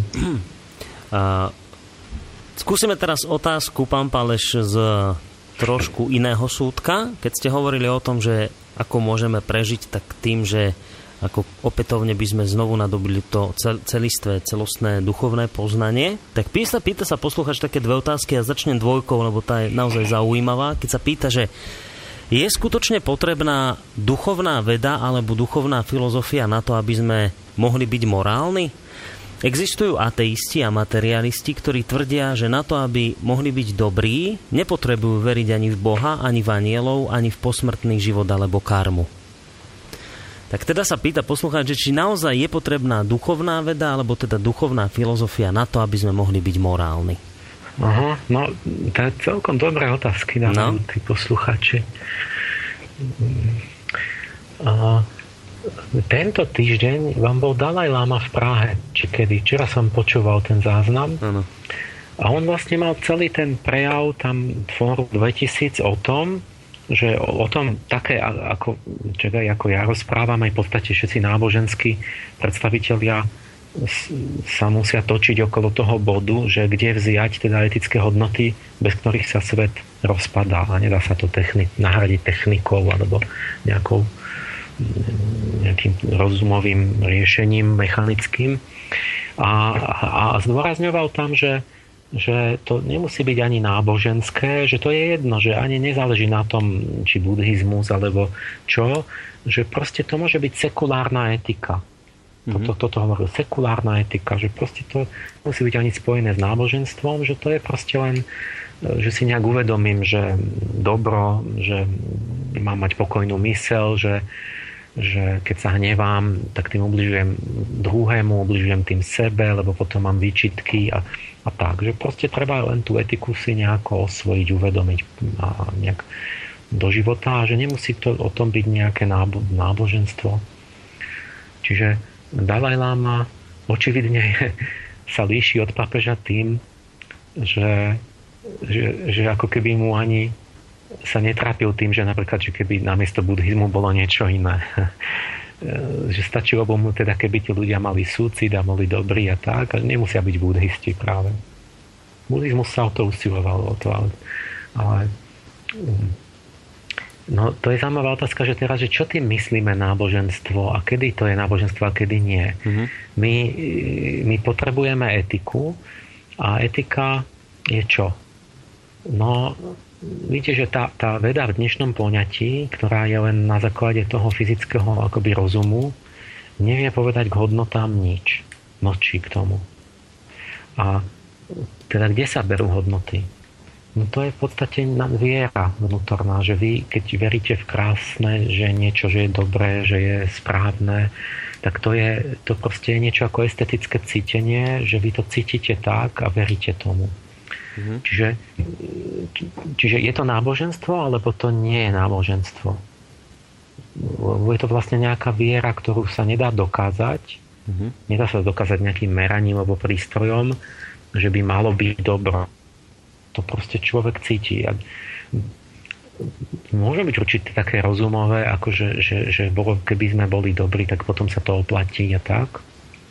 Ale obyčajne tieto racionálne teórie hier a tak to nikdy akože dosť troskotajú veľmi rýchlo a nikdy nejak nedokážu od, akoby nejak vyvodiť vôbec ten systém eti, nejaký etický. Mm-hmm. To už potom, aby dokázali motivovať ľudí, že by to ešte aj dodržovali. Ešte ani ani zdôvodniť sa to moc nedá ale je to niečo hlbšie, nejaké skutočnosti, ktoré človek sa stretne s nimi vnútri, v podstate mysticky, niekde vo svojom vnútornom prežívaní. A, a tam tie, keď, keď ich nejako stretne, spozná a sa rozhodne pre nich alebo nejak sa s nimi spojí, teraz nehovorím, čo to je, tak, tak vlastne sa stáva ako si nejak mravný, etický, alebo ale v podstate to je akoby náboženský dej keď to tak vezmete, že jak by ste to odlišili? Komunisti mali, mali etický kódex komunistu, mm. že mal by byť taký, taký. Prečo? No, komunizmus bol v podstate náboženstvo. To dneska už religionisti dosť hovoria, že to bolo v podstate, jak sa volá, že kvázi náboženská je vlastne, že to, to bolo jednoducho nadšenie pre nejaké nejaké ideály a neviem čo, mm. ktoré sa teda chceli presadiť násilne a sa sprofanovali, ale v podstate komunista bol idealista. Materialistický idealista. On verí, proste, ten, ten, tá predstava toho hekelovsko-darwinovská o tom, o tom, a marxistická bola akože je si len svet je hmota, ale v podstate psychologicky išlo o náboženský zápal o nadšenie pre tento obraz sveta, o to, že bude rovnosť a bude pokrok, ja neviem, a vývoj ďalší človeka a do kozmu a neviem čo. Že to v podstate náboženská sekta. Viera. Ja mnohé tie veci neboli ani pravdivé, ale boli so zápalom verené. Mm-hmm. Tak, tak ako, čo je náboženstvo? Kedy to je? Keď my, my, my tie hodnoty, keď to tak vezmete, môže to mať, aj buddhizmus není jasné, to je náboženstvo vlastne v prísnom slova zmysle, že oni nemajú Boha. Majú, majú akoby duchovný svet, nejaké zákony a to, to, to poznanie o tom, o tej karme a tak, ale nemajú tam, že, že Boha v tom, v tom pôvodnom buddhizme. Takže sa hovorí, že buddhisti sú ateisti, ale je to náboženstvo. O, alebo neteisti, alebo čo. Mm-hmm. Že to sú také rôzne formy, že vlastne ani neviem, že čo mám odpovedať, že nevie, nevieme, čo tým myslíme tou otázkou, že či teda etika je spojená s náboženstvom, alebo nemusí byť. No. no v úzkom zmysle nie. Vidíte, že to môže byť aj nejaký humanistický kódex, ale niekde vnútri ten proces, tá podstata je v podstate akási viera alebo estetické cítenie, ktoré, ktoré, keby sme povedali v takom rídzej podobe, je vlastne podstatou náboženstva. Je to akési citové rozhodnutie alebo nejaké vôľové. Čiže z toho mi, počkajte, to mi teraz... Nie, nie, etika len z rozumu. Proste z rozumu sa ju nepodarilo vyrobiť. Mm-hmm. Samotného rozumu. Nikdy to je taký nejaký pocit, že vy cítite, že nemôžete konať inak a keď sa vás niekto opýta, že, a že prečo takto si, si konal, prečo sa takto zachoval a vy mu odpoviete, že no lebo ja som bol akože, ja neviem, poslednou každou bunkou svojho tela presvedčený, že konám dobrú vec, že, že nemohol som inak, tak možno, že... Napríklad svedomie by cítil. No, tak, no, to, no, to že... sú proste nejaké mystické skutočnosti. Aj keď poviem, tak som hneď mystike, som vo vnútorných svetoch. Mm-hmm a, a čo to je vnútri? No tak lebo ja som to, to, to bytosti, alebo je to niekde, zase tí darwinisti hovoria, že tá morálka, že to je zakodované vlastne v génoch a v štruktúre mozgu a preto cítime svedomie a preto sme morálni, ale v podstate je to iba akože evolučný trik a tak. Hm. Ja som tú otázku možno pochopil tak toho poslucháča, že uh, sa stáva tak, tak bežne, že keď niekto neverí v to, čo veriť má, to, čo sa tak prezentuje ako, ja neviem, oficiálne ako viera alebo církev, takže je, ne, že je nemorálny a že sa mu nedostane nejaké odmeny v nebi a niečo podobné, tak on sa, aspoň som to ja tak pochopil, že on vlastne sa pýtal, že či e, je správne, spra, teda, že či je, alebo takto inak, sa spý, inak poviem, že, že sa pýta, že či môže ísť, ja neviem, do neba, že bude odmenený aj ten, kto neverí v oficiálne tie veci, ktoré sa tvrdia, že, že každý správny veriaci by robiť mal. No, no takto, áno. Hej? A teraz ten, ale ten poslucháč... Že... Keď to, to, to je jednoduchšie, no? že že my sa musíme naučiť, čo mnohí už vedia, ale väčšina to stále nechápe, že sú dva pojmy. Je, je církev, akože spiritualita a náboženstvo. Že keď myslím církevné inštitúciálne náboženstvo, ktoré je v podstate vonkajšie, že tam som člen a tam poslúcham a mm. tam sú autority a ja to opakujem a tak, to, je niečo ako církev a náboženstvo. A spiritualita alebo zbožnosť a vnútorná niečo iné. Že to je nejaký e, stav duše, nejaký proces vnútorný, reálny dej. No. A toto treba si uvedomiť, že to, to sú rôzne veci a že tie prieniky sú potom také, že niekto je v církvi, ale je bezbožný a nemá spiritualitu, pretože proste má iba nejaké reči a nejaké koncepcie a nejaký, nejaké úkony, ktoré mechanicky robí a, a je zaradený do nejakých spoločenských akoby klubov a štruktúr, ale on vnútri je absolútne nespirituálny, on je, nemá nič morálne v sebe, žiaden duchovný deň, žiaden duchovný život, proste on je iba fyzick, fyzická osoba, ktorá je akože v tých vonkajších cirkevných akoby štruktúrach. A naopak môžete to mať opačne, niekto nie je vôbec žiadnej cirkvi, ale je vysoko spirituálny. Čiže keď odpovieme na tú etiku, tak by som to spojil tak, že etika nemusí byť spojená s príslušnosťou k žiadnej cirkvi, akoby tá etičnosť človeka, mm-hmm ale je spojená s nejakou vnútornou zbožnosťou alebo vnútornou takou spiritualitou, pretože mať hodnoty je v podstate znamená mm, akoby určitú zbožnosť, mm-hmm. lebo vy vlastne, to znamená, že ja slúžim niečomu, čo je dôležitejšie ako ja. Mm-hmm. Čiže v niečo verím. Lebo ho, ho, mať hodnotu, ja neviem, že keď verím, že byť čestný je hodnota, tak ja vlastne tým idem v určitých situáciách sa čestne zachovám napriek tomu, že to je na môj úkor. No, čiže a to je, to je toto, tá, tá, ak, ak je niečo podstata náboženstva, tak je to obeď. Obetavosť. Mm-hmm. Takže keď mám hodnoty skutočne vnútorne a pre nich niečo obetujem, tak to je podľa mňa definícia náboženského človeka, ktorý vôbec nemusí byť v cirkvi, respektívne tam často nemôže byť, lebo by ho to muselo mm. rozčúvať. No a ešte jedna otázka od tohto poslucháča, že dnes je veľmi obľúbené vysvetľovať správanie človeka pomocou génov. Do akej miery gény určujú naše správanie? No, určujú. Vieme, že určujú, ale otázka je, že či celkom alebo nie celkom. A myslím, že myslím, že aj to je, že sa by sa to uznalo, že nie celkom, respektíve to není jasné.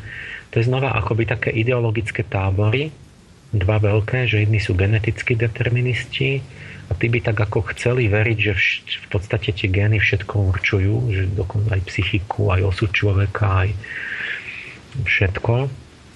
A druhý tábor veľký taký je, sú tí sociálni deterministi, ktorí tvrdili, že všetko sa formuje človek pri výchove a spoločnosť ho vychováva, že je vlastne tabula rasa, čistá tabula, že mm, to sa kedysi verilo a potom samozrejme s objavom genetiky je jasné, že sa to už nemohlo veriť že tie gény niečo určujú, ale zase tí genetici boli takí agilní, že bol čas nedávno, čo sa tvrdilo, že to absolútne, že, že to, to som mal kolegov, čo hovorili, že, že astrolog, ty sa zabývaš astrológiou, že, že to je hrozné, že to je fatalizmus, že hviezdy určujú akože celý osud človeka, že čo sa ti stane ktorý deň. No. A pritom astrológia nikdy tá, tá slušná astrologia nikdy nebola fatalistická. Ona vždy hovorila, že hviezdy iba nakláňajú, na, na, na, ale nedonúcujú. Ale on, ten, kto mi to hovorí, je genetický determinista, ktorý tvrdí, že vieš, ja zoberem, zobereme mi vlas toho novorodenca a my povieme, že on v 14 zomre na hentú chorobu, v 20 bude mať hento, toto, toto, toto, to, to, celý život, že my, my to už budeme tak dáme do počítača ten vlas a on mu do životopis, uh-huh. akože vybehne z toho počítača. Čiže on mi hovorí nový genetický fatalizmus ako hrom a myslí to naozaj vážne že sa to nedá zmeniť, lebo tie geny nezmeníte. Ale a ja, ja, ja som vtedy sa rozčuloval už, už pred 20 rokmi, že to mhm. nie je pravda, že to tak ne, nemôže byť, že to je blbosť. A bol som za, za pávedca. Bol som lamarkista, lebo som hovoril, že človek môže vlastnou psychikou ovplyvniť svoje gény. Mm-hmm. A, a za tých 20-25 rokov ten vývoj postupuje. Zistilo sa, že vôbec to nie je tak, že by to DNK bola nejaký fixný program, ktorý všetko spustí ako ozubené koliečka, že je veľmi plastický, že je to skôr ako taký jazyk, ako text, ktorý to, to telo číta. Vyberá si, čo chce prečítať, kedy to chce prečítať, ktoré gény chce exprimovať. Dokonca ich interpretuje, že ten istý gen slúži na rôzne veci podľa toho, aké je prostredie, aká je situácia, ako to ten organizmus vyhodnotí. Čiže vlastne je to aj opačne. Telo si riadi svoje gény, mm-hmm. ten celok toho organizmu. E, že, psychi- že epigenetika zistila, že my môžeme vypnúť a zapnúť niektoré gény. Oni za určitých, určité faktory to spôsobia. Niečo už sme veľmi blízko toho, čo ja hovorím, že ja môžem si psychicky zapnúť a vypnúť niektoré gény. Hm? Oni napríklad už je dokázané, že keď povedzme zmením strávu, tak sa mi môže niečo metylovať, nejaký gén a tak. Čiže to už je tiež moje rozhodnutie ľudské. Čiže ja vlastne modulujem môj génom. A už sme v sfére oveľa väčšej slobody a tak. No, čiže ja tak tvrdím, že bola taká štúdia, že tých jednovajčných dvojičiek a tak, a tam sa zistilo, že asi za tretinu črt zodpovedajú spoločné gény, za tretinu výchova a tretia tretina zostala záhadná s otáznikom. A mhm. tam je ten môj tretí faktor, to duchovné ja človeka, ktoré sa vteluje. Teda ja si ho tam ako povedzme, že, že tvrdím, že tam je, že vlastne je tu priestor, tá tretia tretina niečo, niečo iné, čo akože nevieme, čo to je, kde, je, kde, kde, kde nejak tí ľudia spôsobili to, že vlastne za tretinu svojich vlastností môže niekto iný, ani gény, ani prostredie. Mm-hmm. Že máte rovnaký gen s tým vašim jednobaječným bratom a máte aj, že úplne v rovnakej rodine a všetko spolu ste boli vychovaní a do rovnaké školy a predsa jednu tretinu vlastností máte iných od toho brata. Tie ste si sami spôsobili nejakým spôsobom. Čiže buď je, v každom prípade je tam nejaký priestor slobody a tým aj zodpovednosti. Ak by človek ťažko mohol sa brať za zodpovednú nejakú dôstojnú bytosť, keby, keby za nič nemohol potom. Bol by takto viazaný. Dobre, ešte dáme jednu otázku a potom vám dám trochu vydýchnuť cez pesničku. A poslucháč ešte nám túto otázku zrejme poslal v tom čase, alebo tento názor, keď ste hovorili o tej islamizácii Európy. No a napísal, že asi to tak má byť. Ja sa nedomnievam, že kresťanská kultúra je výhra, Návrat k pôvodnému duchovnu nás možno posunie vývojovo vyššie, to iba ako taký názor zaznel, ale má na vás aj otázku konkrétnu a píše, že v predošlej relácii ste naznačili, že záchrana pred absolutizmom, ktorý nás očakáva, je askéza. Naznačili ste potrebu vzniku nových mnížských rádov. Čo poviete na novú vlnu minimalizmu? Nie je to cesta? Uh, kto, akú vlnu minimalizmu má na mysli? Mm, to neviem, mám povedať. To, to je písomná otázka. To je písomná no, otázka. Ja ne, neviem, čo myslí. Um, mne, mne len včera mi kamarát rozprával, ja neviem, ja som to nepočul, že hypery, že to je nejaká taká, taká vlna, taká kultúra, že chodia starý sveter, hrubé okuliare na bicykli, mm-hmm. Že, že niečo také, ja neviem, či toto myslí ten poslucháč, že ako sa vrátiť k takým nejakým jednoduchším hodnotám. Neviem, aký minimalizmus. Ale, ale, ale niečo také musí byť, lebo, lebo Možno... že ten konzum, že stále viac, hey, viac tie reklamy nás, že, že potrebujeme viac, viac, viac, koľko sa dá. A, a ten človek stále len aby zarábal, posluchal, podradil sa tej moci a potom to minie všetko. Mm tak ja tým, že, že si urobím určité odrieknutie, čiže ten mnížský akt, že si poviem nie, mne stačí iba polovica všetkých tých vecí, tak ja si vytvorím za, za to priestor slobody, kde potrebujem menej peňazí, vytvorím voľný čas, o ktorom začnem rozhodovať ja. A nie ten môj kapitalista a šéf a neviem kto, kto ma platí, e, kde to ide od nejakej pyramídy, kde na konci sedí ten čert že my, my bez toho, bez schopnosti odriekania si nevytvoríme priestor nezávislosti a to, o tom som hovoril. Čiže nejaký minimalizmus, že šetriť a, alebo nejak tak, nejaké skromné formy života, lebo to nemusí no. byť kláštor zase, jak nejaký kartuziáni, že tá klasická forma. To boli rôzne formy tých odriekaní a to môže byť taká, taká, také svetské mnížstvo, že povedzme nejaký skromnejší život s prírodou, ale, ale tak tá podstata bude sa uskromniť a vytvorenie si priestor pre duchovný život, mm. ktorý nás zachráni pred absolútnou, akoby, že budeme bábky na nitkách toho, toho, tej konzumnej mašinérie. Mm. No, ale mnohí hovoria o tom, že, že teda táto doba je plná toho materializmu a konzumu a že teda ak by sme sa dokázali nejakým spôsobom skrotiť v tomto smere a, a uskromniť, tak toto by mohlo byť riešenie do budúcna, či už vo vzťahu, ja neviem, k energetickým zdrojom, že tie sú teda tiež vyčerpateľné a ľudia naopak stále sú energetickejšie, náročnejší, keďže stúpa počet ľudí, tak zrejme, zrejme tam smeroval poslucháč tú otázku ako Áno, nová vlna minimalizmu, že schopnosť uskromniť sa a povedať si, že nebude, nepotrebujem, ja neviem, dva mobily do roka, ale stačí mi jeden a vydržím s ním 10 rokov, hej, že, že možno na toto narážal.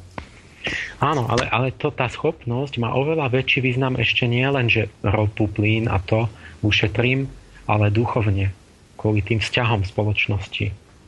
Že, že človek si udrží určitú nezávislosť a slobodu. Dobre, dáme si pesničku.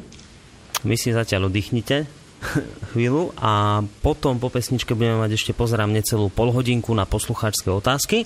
Takže v prípade, že e, sa chcete opýtať niečo Emila Páleša, tak buď napíšte mail na studiozavináč slobodný vysielač.sk alebo nám môžete otázku aj priamo zatelefonovať. To číslo sem ku nám je 048 381 0101.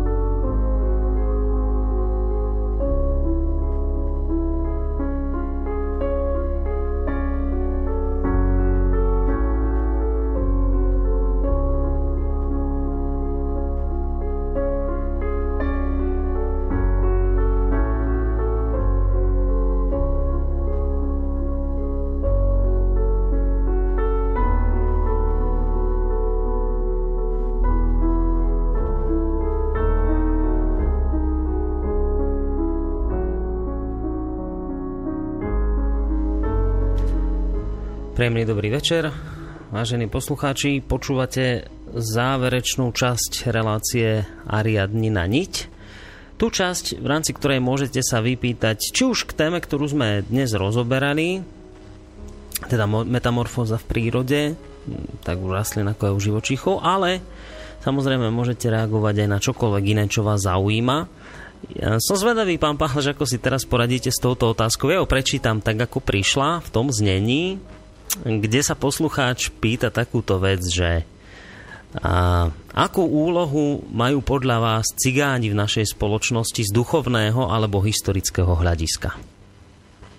Takáto otázka k nám dorazila. No, no áno, to, to nebudem asi... Neodpoviem asi jednoznačne, že nemám to... Mm-hmm. Nemám pocit, že to mám... No, Možno sa k tomu vrátim, ešte sa k tomu určite dostaneme. Ne, nemám jasnú odpoveď nejakú duchovnú, že cigáni sú tu na to a na to a tak ďalej. Mm-hmm. O, o, dá sa o tom uvažovať. No. Lebo to môže mať, to vníma aj nejaký dobrý aj zlý význam zároveň. No, oni v podstate priputovali z tej Indie, ako sa dnes hovorí, že v 14. storočí tu boli v Európe. A takéto tie putovania tých etník, zase z hľadiska takej tých duchovných dejín, mm, tam je, keď sa dívam na dejiny duchovne, tak verím, že majú význam tie veci, tie národy majú úlohy. Mm-hmm. Tak, niečo ten ten bežný nejaký sociológ nekladie takéto otázky. Takže otázka by bola, že, že ako sa tu ocitujú cigáni a aký to má význam a čo z toho vyplýva pre nás ako úloha. Um, ono pri tom miešaní vznikali určité ako taká alchymia, že potom sa aj utvárali nové etnika, takže sa postupne splínuli, že každý tam priniesol nejakú ingredienciu do toho musíme v prvom rade o tom charaktere uvažovať, že proste, čo tí cigáni majú iné nejaké také iné talenty, ale iné také mm. veci, ktoré im nejdú, ktoré proste ne, nemajú ako keby na to bunky. A pôvodne boli nejakí cigáni, potom v podstate nejaký úpadok nastal tým, že sú tak nejak akože v nejakom nesvojom prostredí že akoby stratili ten svoj pôvodný nejaký spôsob života aj tie remeslá. To, že sa môžu priživovať ich kázy, tým im škodíme.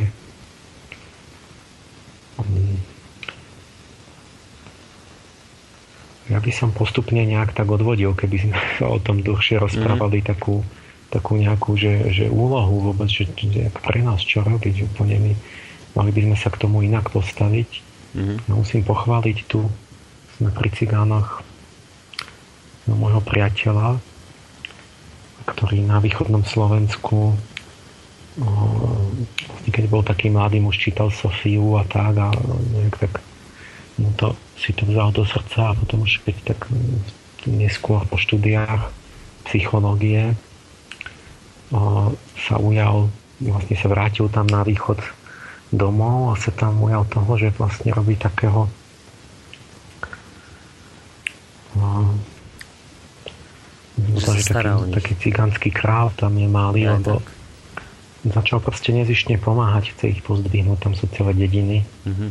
akoby tie rómske a on vlastne začal im dať granty, peniaze, pozemky, kus lesa a teraz duchovne ich ako tak pozdvihovať, motivovať, že tam začnú pracovať a obrábajú oviečivé byliny a polnohospodárstvo robia, metly vyrábajú a neviem, čiže sú hrdí na to, že čo robia. A oni to cítia, že ich má rád, tak každý ho zdraví, pozývajú ho a tak. Mm-hmm. Že tak si ich osvojil, že má nejaký vplyv na nich a tak akože musí aj dosť obetovať, ale vidno nejaké výsledky, že by to mohol byť nejaký taký taký akoby príklad toho, že čo sa dá s cigánmi, či sa to dá s nimi, či sa to dá trvalo udržať potom nejaká forma. Mm-hmm. Um, ja som teraz zabudol tú No to bola otázka. To sú jeho nadácie a takto by sa kľudne ľudia tam mohli ísť, že si to pozrieť na webe a tak aj niečo prispäť sa zapojiť. Mm-hmm. A musím to neskôr doplniť. Spomenieme to. Um, čiže ja by som na Cigáno vyšiel inak. My sme sa tam bol pozrieť, sme tam ako chodili, mu tu ukazoval všetko. My, my vlastne robíme to, že v podstate my prispievame k tomu ich úpadku, ešte to využívajú, si na nich dávajú inkasovať peniaze, ktoré potom, potom nedojdú ani k tým, tým cigánom a, a rôzne pokušenia im dávame ako tie pôžičky zadarmo, ale potom im zoberú všeličo, mm-hmm. všetky na úroky, také, čo oni nevedia odolať a proste úplne inak by sme museli, aby oni neupadali sa ich ujať, byť prísnejší vlastne a dať im určitý taký rámec, Proste nemôže na každého byť ako keď ľudia sú iní a nemôže na každého byť rovnaký meter. Práve preto, to je ako na dieťa, keby som chcel dať, že budem s ním jednať ako s dospelým, tak, tak a pritom mu ubližím tým. Uh, takže ťažko tú úlohu, že možno nejakú úlohu majú, mm-hmm. Že vnesú nejaký iný element. Napríklad dneska svet sa intelektualizuje takže dokonca až tak hlava tie a odumiera, to to, čo hovoril v tej západnej Európe, tak cigáni sú takí imunní voči tej intelektualizácii, že keby sa to nejako zmiešalo, možno by prispeli k inému elementu. Ale žiaľ, akože majú charakter takého upadlého etnika, ale tak to, to, ťažko, to nikto nevie, že či to, jak to je v tých génoch, či sa to môže, či sa to zmení výchovou alebo čo, ale keď ich už máme, tak si treba urobiť s tým čo najlepšie. No, poslucháčka... Nerobíme stále. Poslucháčka... Neviem vysloviť tu, Jasné. takú, že by som presne vedel sformulovať, že prišli tu na to, aby, mm-hmm. aby niečo... Možno niekedy takú bolo by viac odpovedí a tak napríklad... Venovať. Aby, lebo viete, že dá sa to aj takto sformulovať, že, že a prečo nemajú cigánov inde? Niekedy zo západu nám budú vyčítať. No však oni ich zabili Američania vyhubili všetkých indiánov a tak a oni hovoria o ľudských právach a, a, na západe urobili, v niektorých krajinách urobili jednoducho krátky proces. Nebudeš tu cigáňovať a krádnuť mm. a tak. Ale my sme tak vlastne meký národ, taký pasívny, taký benevolentný, taký nechať sa utlačať napríklad, že my vlastne necháme ich až úplne až, až, až, až neviem dokedy, až budeme zúfali že ich bude toľko a budú stále mať väčšie práva a, a, a potom to budeme riešiť. Že, že napríklad na tom, keď to, to, to je síce negatívny úloha, ale že, že máte nejaký vzťah tých národov a my sme taký, také, také bábovky, taký, taký, my nevieme pravdu povedať a niečo vyžadovať, ako keby nejakú spravodlivosť a nejaké disciplínu že my vlastne musíme asi prísť až po to, že, že ich jednoducho už nebudeme stíhať proste udržať nad vodou, že sami prepadneme do biedy tu na Slovensku a budeme mať všade vší v školách a neviem čo, jak tie zdobšené tie učiteľky. A potom sa budeme asi musieť naučiť, že sa povie aj nie a že sa niečo vyžaduje od druhých ľudí, že sa dôsledne požaduje nejaké, nejaký poriadok a tak a že sa nemôže žiť jeden na úkor druhého a že vlastne to lepšie pre obidvoch. Lebo to je ako keď rozmaznávate dieťa, tak ho skázite tým, keď nič nepožadujete a, a môže žiť na úkor iného alebo nejak. Čiže láska je niečo iné. To je, to je proste nie nevyžadovať nič, ale požadovať, ale, ale podľa možností a síl toho človeka tak, aby sa vyvinul vyššie aby mohol rásť. Čiže musím niečo poskytnúť, ale nie tak, aby to zneužíval, ale aby to slúžilo k jeho pokroku. Mm. Dobre. Tam je, tam je kľúčové to, že on duchovne musí byť motivovaný, že keď oni sa smejú, že dajte a my dávame, tak oni duchovne nepokročia nikdy. Mm. Možno by bolo Takže jedna aj... úloha takáto, žiaľ, ale to není asi tá, tá vysoká, že, že Slováci sa majú naučiť, že čo robia zle. Možno tejto téme, nehovorím, že konkrétne tejto, ale nejakým, nejakým podobným by bolo dobre venovať aj jednu celú reláciu, lebo naozaj sa nad tým treba hlbšie nejak zamyslieť, ale poslucháčka zareagovala na tohto poslucháča, že to je strašne poburujúca otázka úplne s rasistickým potextom, ale akokoľvek chcem poslucháčovi odkázať, že presne takú istú úlohu majú cigáni v spoločnosti ako on. tomu napísala poslucháčka. Zároveň chcem odpovedať aj Milanovi, ktorý... Ja to, to nie je pravda. Nie? No, tak môžete. Nie, dať. lebo on, toto, toto sa miešajú tu roviny. My, Slováci sú ľudia a cigáni sú ľudia. To máme spoločné a to je naozaj to najvyššie. A ako ľudia máme úplne spoločné úlohy a, a ciele a, a vývoj a tak a, a duchovné ciele z toho titulu, že sme ľudia všetci a, a bratia. Mm-hmm. A to je jedna vec, že, že, obi, že cigán je takisto človek ako ja, a, ale, a z toho máme spoločné všetko. Ale druhá vec je, že okrem toho, že sme všetci ľudia, sme, sme aj príslušníci nejakých sku, národných skupín. Nie? Čiže niekto je, ras, máme rasy, máme národy, niekto je Rus, niekto je Angličan a niekto Slovák a niekto je Róm. No. A a tam je rozdielnosť, to není to isté. Proste nie je to isté Papuánec a, a, a ja neviem, New Yorkčan. Proste to nie je to isté, to je iná kultúra, iná tradícia, iné, iné, iné etnikum. Čiže keď sa pýtali, že čo majú cigáni za úlohu, tak sa pýtali na, na tú rozdielnosť, na to, že keď je iné etnikum uprostred iného etnika, že aký to má význam. Čiže nehovoríme o tom, že všetci sme ľudia, hovoríme o tej rozdielnosti, že čo to má za zmysel a ako sa s tým má naložiť, ako majú spolu žiť, ako, ako to interagujú vlastne ten, v tom vývoji, že, že to, toto. Nie? Čiže netreba tam pliesť, akože pliesť takto, takto veci, ktoré hrušky s jablkami mm.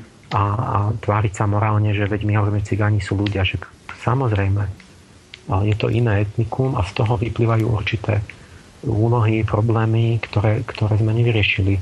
Hmm. Keby to nebolo, tak by sme nemali ten problém, keby boli takí istí ľudia ako Slováci.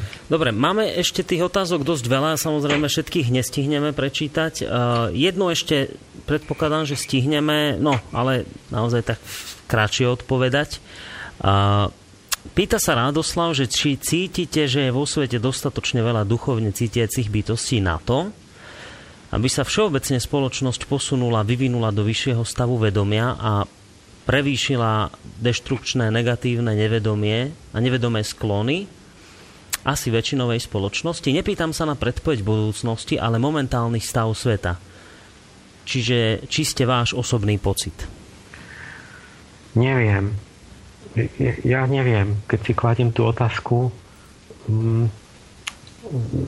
ani myslím, že to netreba na to odpovedať, a že, lebo to nejak nemení na veci, že, že ja viem, že o čo sa mám snažiť, že čo treba robiť, ale nejak to vypočítať, že či je dosť na, na a to, to je také záhadné, lebo, lebo to, ani, to je aj tajomné, že tí ľudia, niečo sa zomelie, niečo sa zmení, nejaká kríza potom sa prebudí v ľuďoch zrazu ako keby to, čo tam spálo a zrazu, zrazu, zrazu mm, neboli takí a potom zrazu zareagujú inak, že to sú také momenty v histórii, že tí ľudia vyzerajú, že robia, robia niečo zlé a potom nastane taký zrazu moment, kedy, kedy zrazu povedia si túto, túto mm, akoby také prebudenie, taký moment uvedomenia, že, že sa spamätajú, robia niečo zrazu.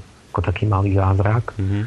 ktorý sa nedá vypočítať. Čiže ja keď sa pýtam, ja sa často si hovorím, že ja tu možno môžem vzdelať alebo vychovávať nejakých pár ľudí, 10, 100, tisíc alebo čo. A medzi tým sa pýtam, a nenarodí sa za tú istú dobu niekoľko miliónov e, ľudských bytostí, ktoré, ľudí, ktoré sú v nejakých slamoch nevzdelaní, zbedačení a nenávistní a, a hlúpi, a, a, lebo, lebo proste sú také zlé podmienky, že môžem to ja vyvážiť, tých, tých ľudí, čo sa tak namáhalo tie, týto obrovské kvantum? Nie, že ja neviem. Aj keď ten jeden človek zavaží, potom môže ako keby vyvážiť tých 100 nejakých, lebo, lebo tá kvalita je silnejšia než tá kvantita, ale často mm, sa tak pýtam, že to, či náhodou tie, to, to množstvo, tá kvantita toho je jak, jak tej, tej nejakej nízkej kultúry aj ten počet tých, tých že či, to, či sa to stíha vyvážiť tým, že, že, si tu, že sa venujeme iba nejakej nejak, nejakému kultúrnemu rozvoju v nejakom proste menšom krúžku. Mm. či to nepohltí vlastne tá obrovská masa nejakú tú, tú intelektuálnu elitu alebo nejakých takých krúžok cnostných a zbožných. Hmm. No, ale v každom to sú, to prípade... sú tajomstvá také božie, že, že, že jak to má byť, že nastane obrat v tých všetkých ľuďoch, vnútorný taký vývoj, alebo nejaký taký zázrak, že proste sa z nich prebudí hmm. akoby niečo v nejakej kritickej momente, ale, alebo čo? Lebo všelijako to bolo, že proste často pohltili tie obrovské masy, ako keby na nižšom stupni, mm-hmm. jednoducho zanikla nejaká tá, tá, tá elita, nejak, nejak, nejaký, nejaké pozostatky nejakej vyššej kultúry a proste fyzicky zanikli. A potom zase niečo sa stalo, že proste ich ako prebili a nastavili barbarstvo. Mm-hmm. Jednoducho fyzickou kvantitou a silou. A potom ale zase často v dejinách vidno, že aj keď zvíťazila tá hrubá sila, Takže nejak tam ten duch nemôže zahynúť a že on sa nejako zase dostal a, a predsa len nejak zase vyťazil, že tí barbary sa pokultúrnili nejak mm. začali zrazu vrácať k tej kultúre, ktorú zničili a začali ju mať rádi a si osvojovať a zachraňovať a takže to sú také tajúplné nejaké interakcie medzi duchom a hmotou. No a v každom prípade ale netreba nejakým spôsobom podľa mňa rezignovať aj z vašej to strany na to. Nie, na to. preto hovorím, že zaujímavé je, že čo treba robiť a mm. Že už aké budú výsledok, to podľa mňa nikto nevie tak. vypočítať dopredu. A len robiť to, ako to najlepšie vieme a myslíme a cítime. Pán Páleš, sme v závere dnešnej relácie. Mňa zase mrzí, že, že veľa z tých mailov, ktoré nám poslucháči poslali, sme nestihli vybaviť. Ja si zase časť z nich, tých, ktoré sme nevybavili, posuniem do ďalšej relácie, teda, ktorú budeme mať o dva týždne v piatok. Vám teda veľmi pekne ďakujem za opäť čas, ktorý ste si našli pre nás v rámci tejto relácie. Majte sa pekne do počutia. Do počutia.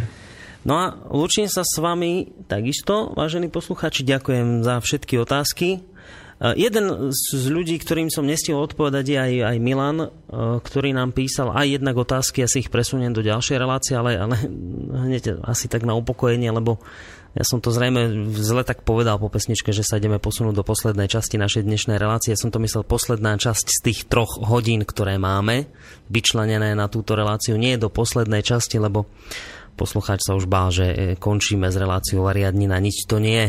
Re- relácia pokračovať bude. My sme sa len posunuli do záverečnej časti tej dnešnej relácie.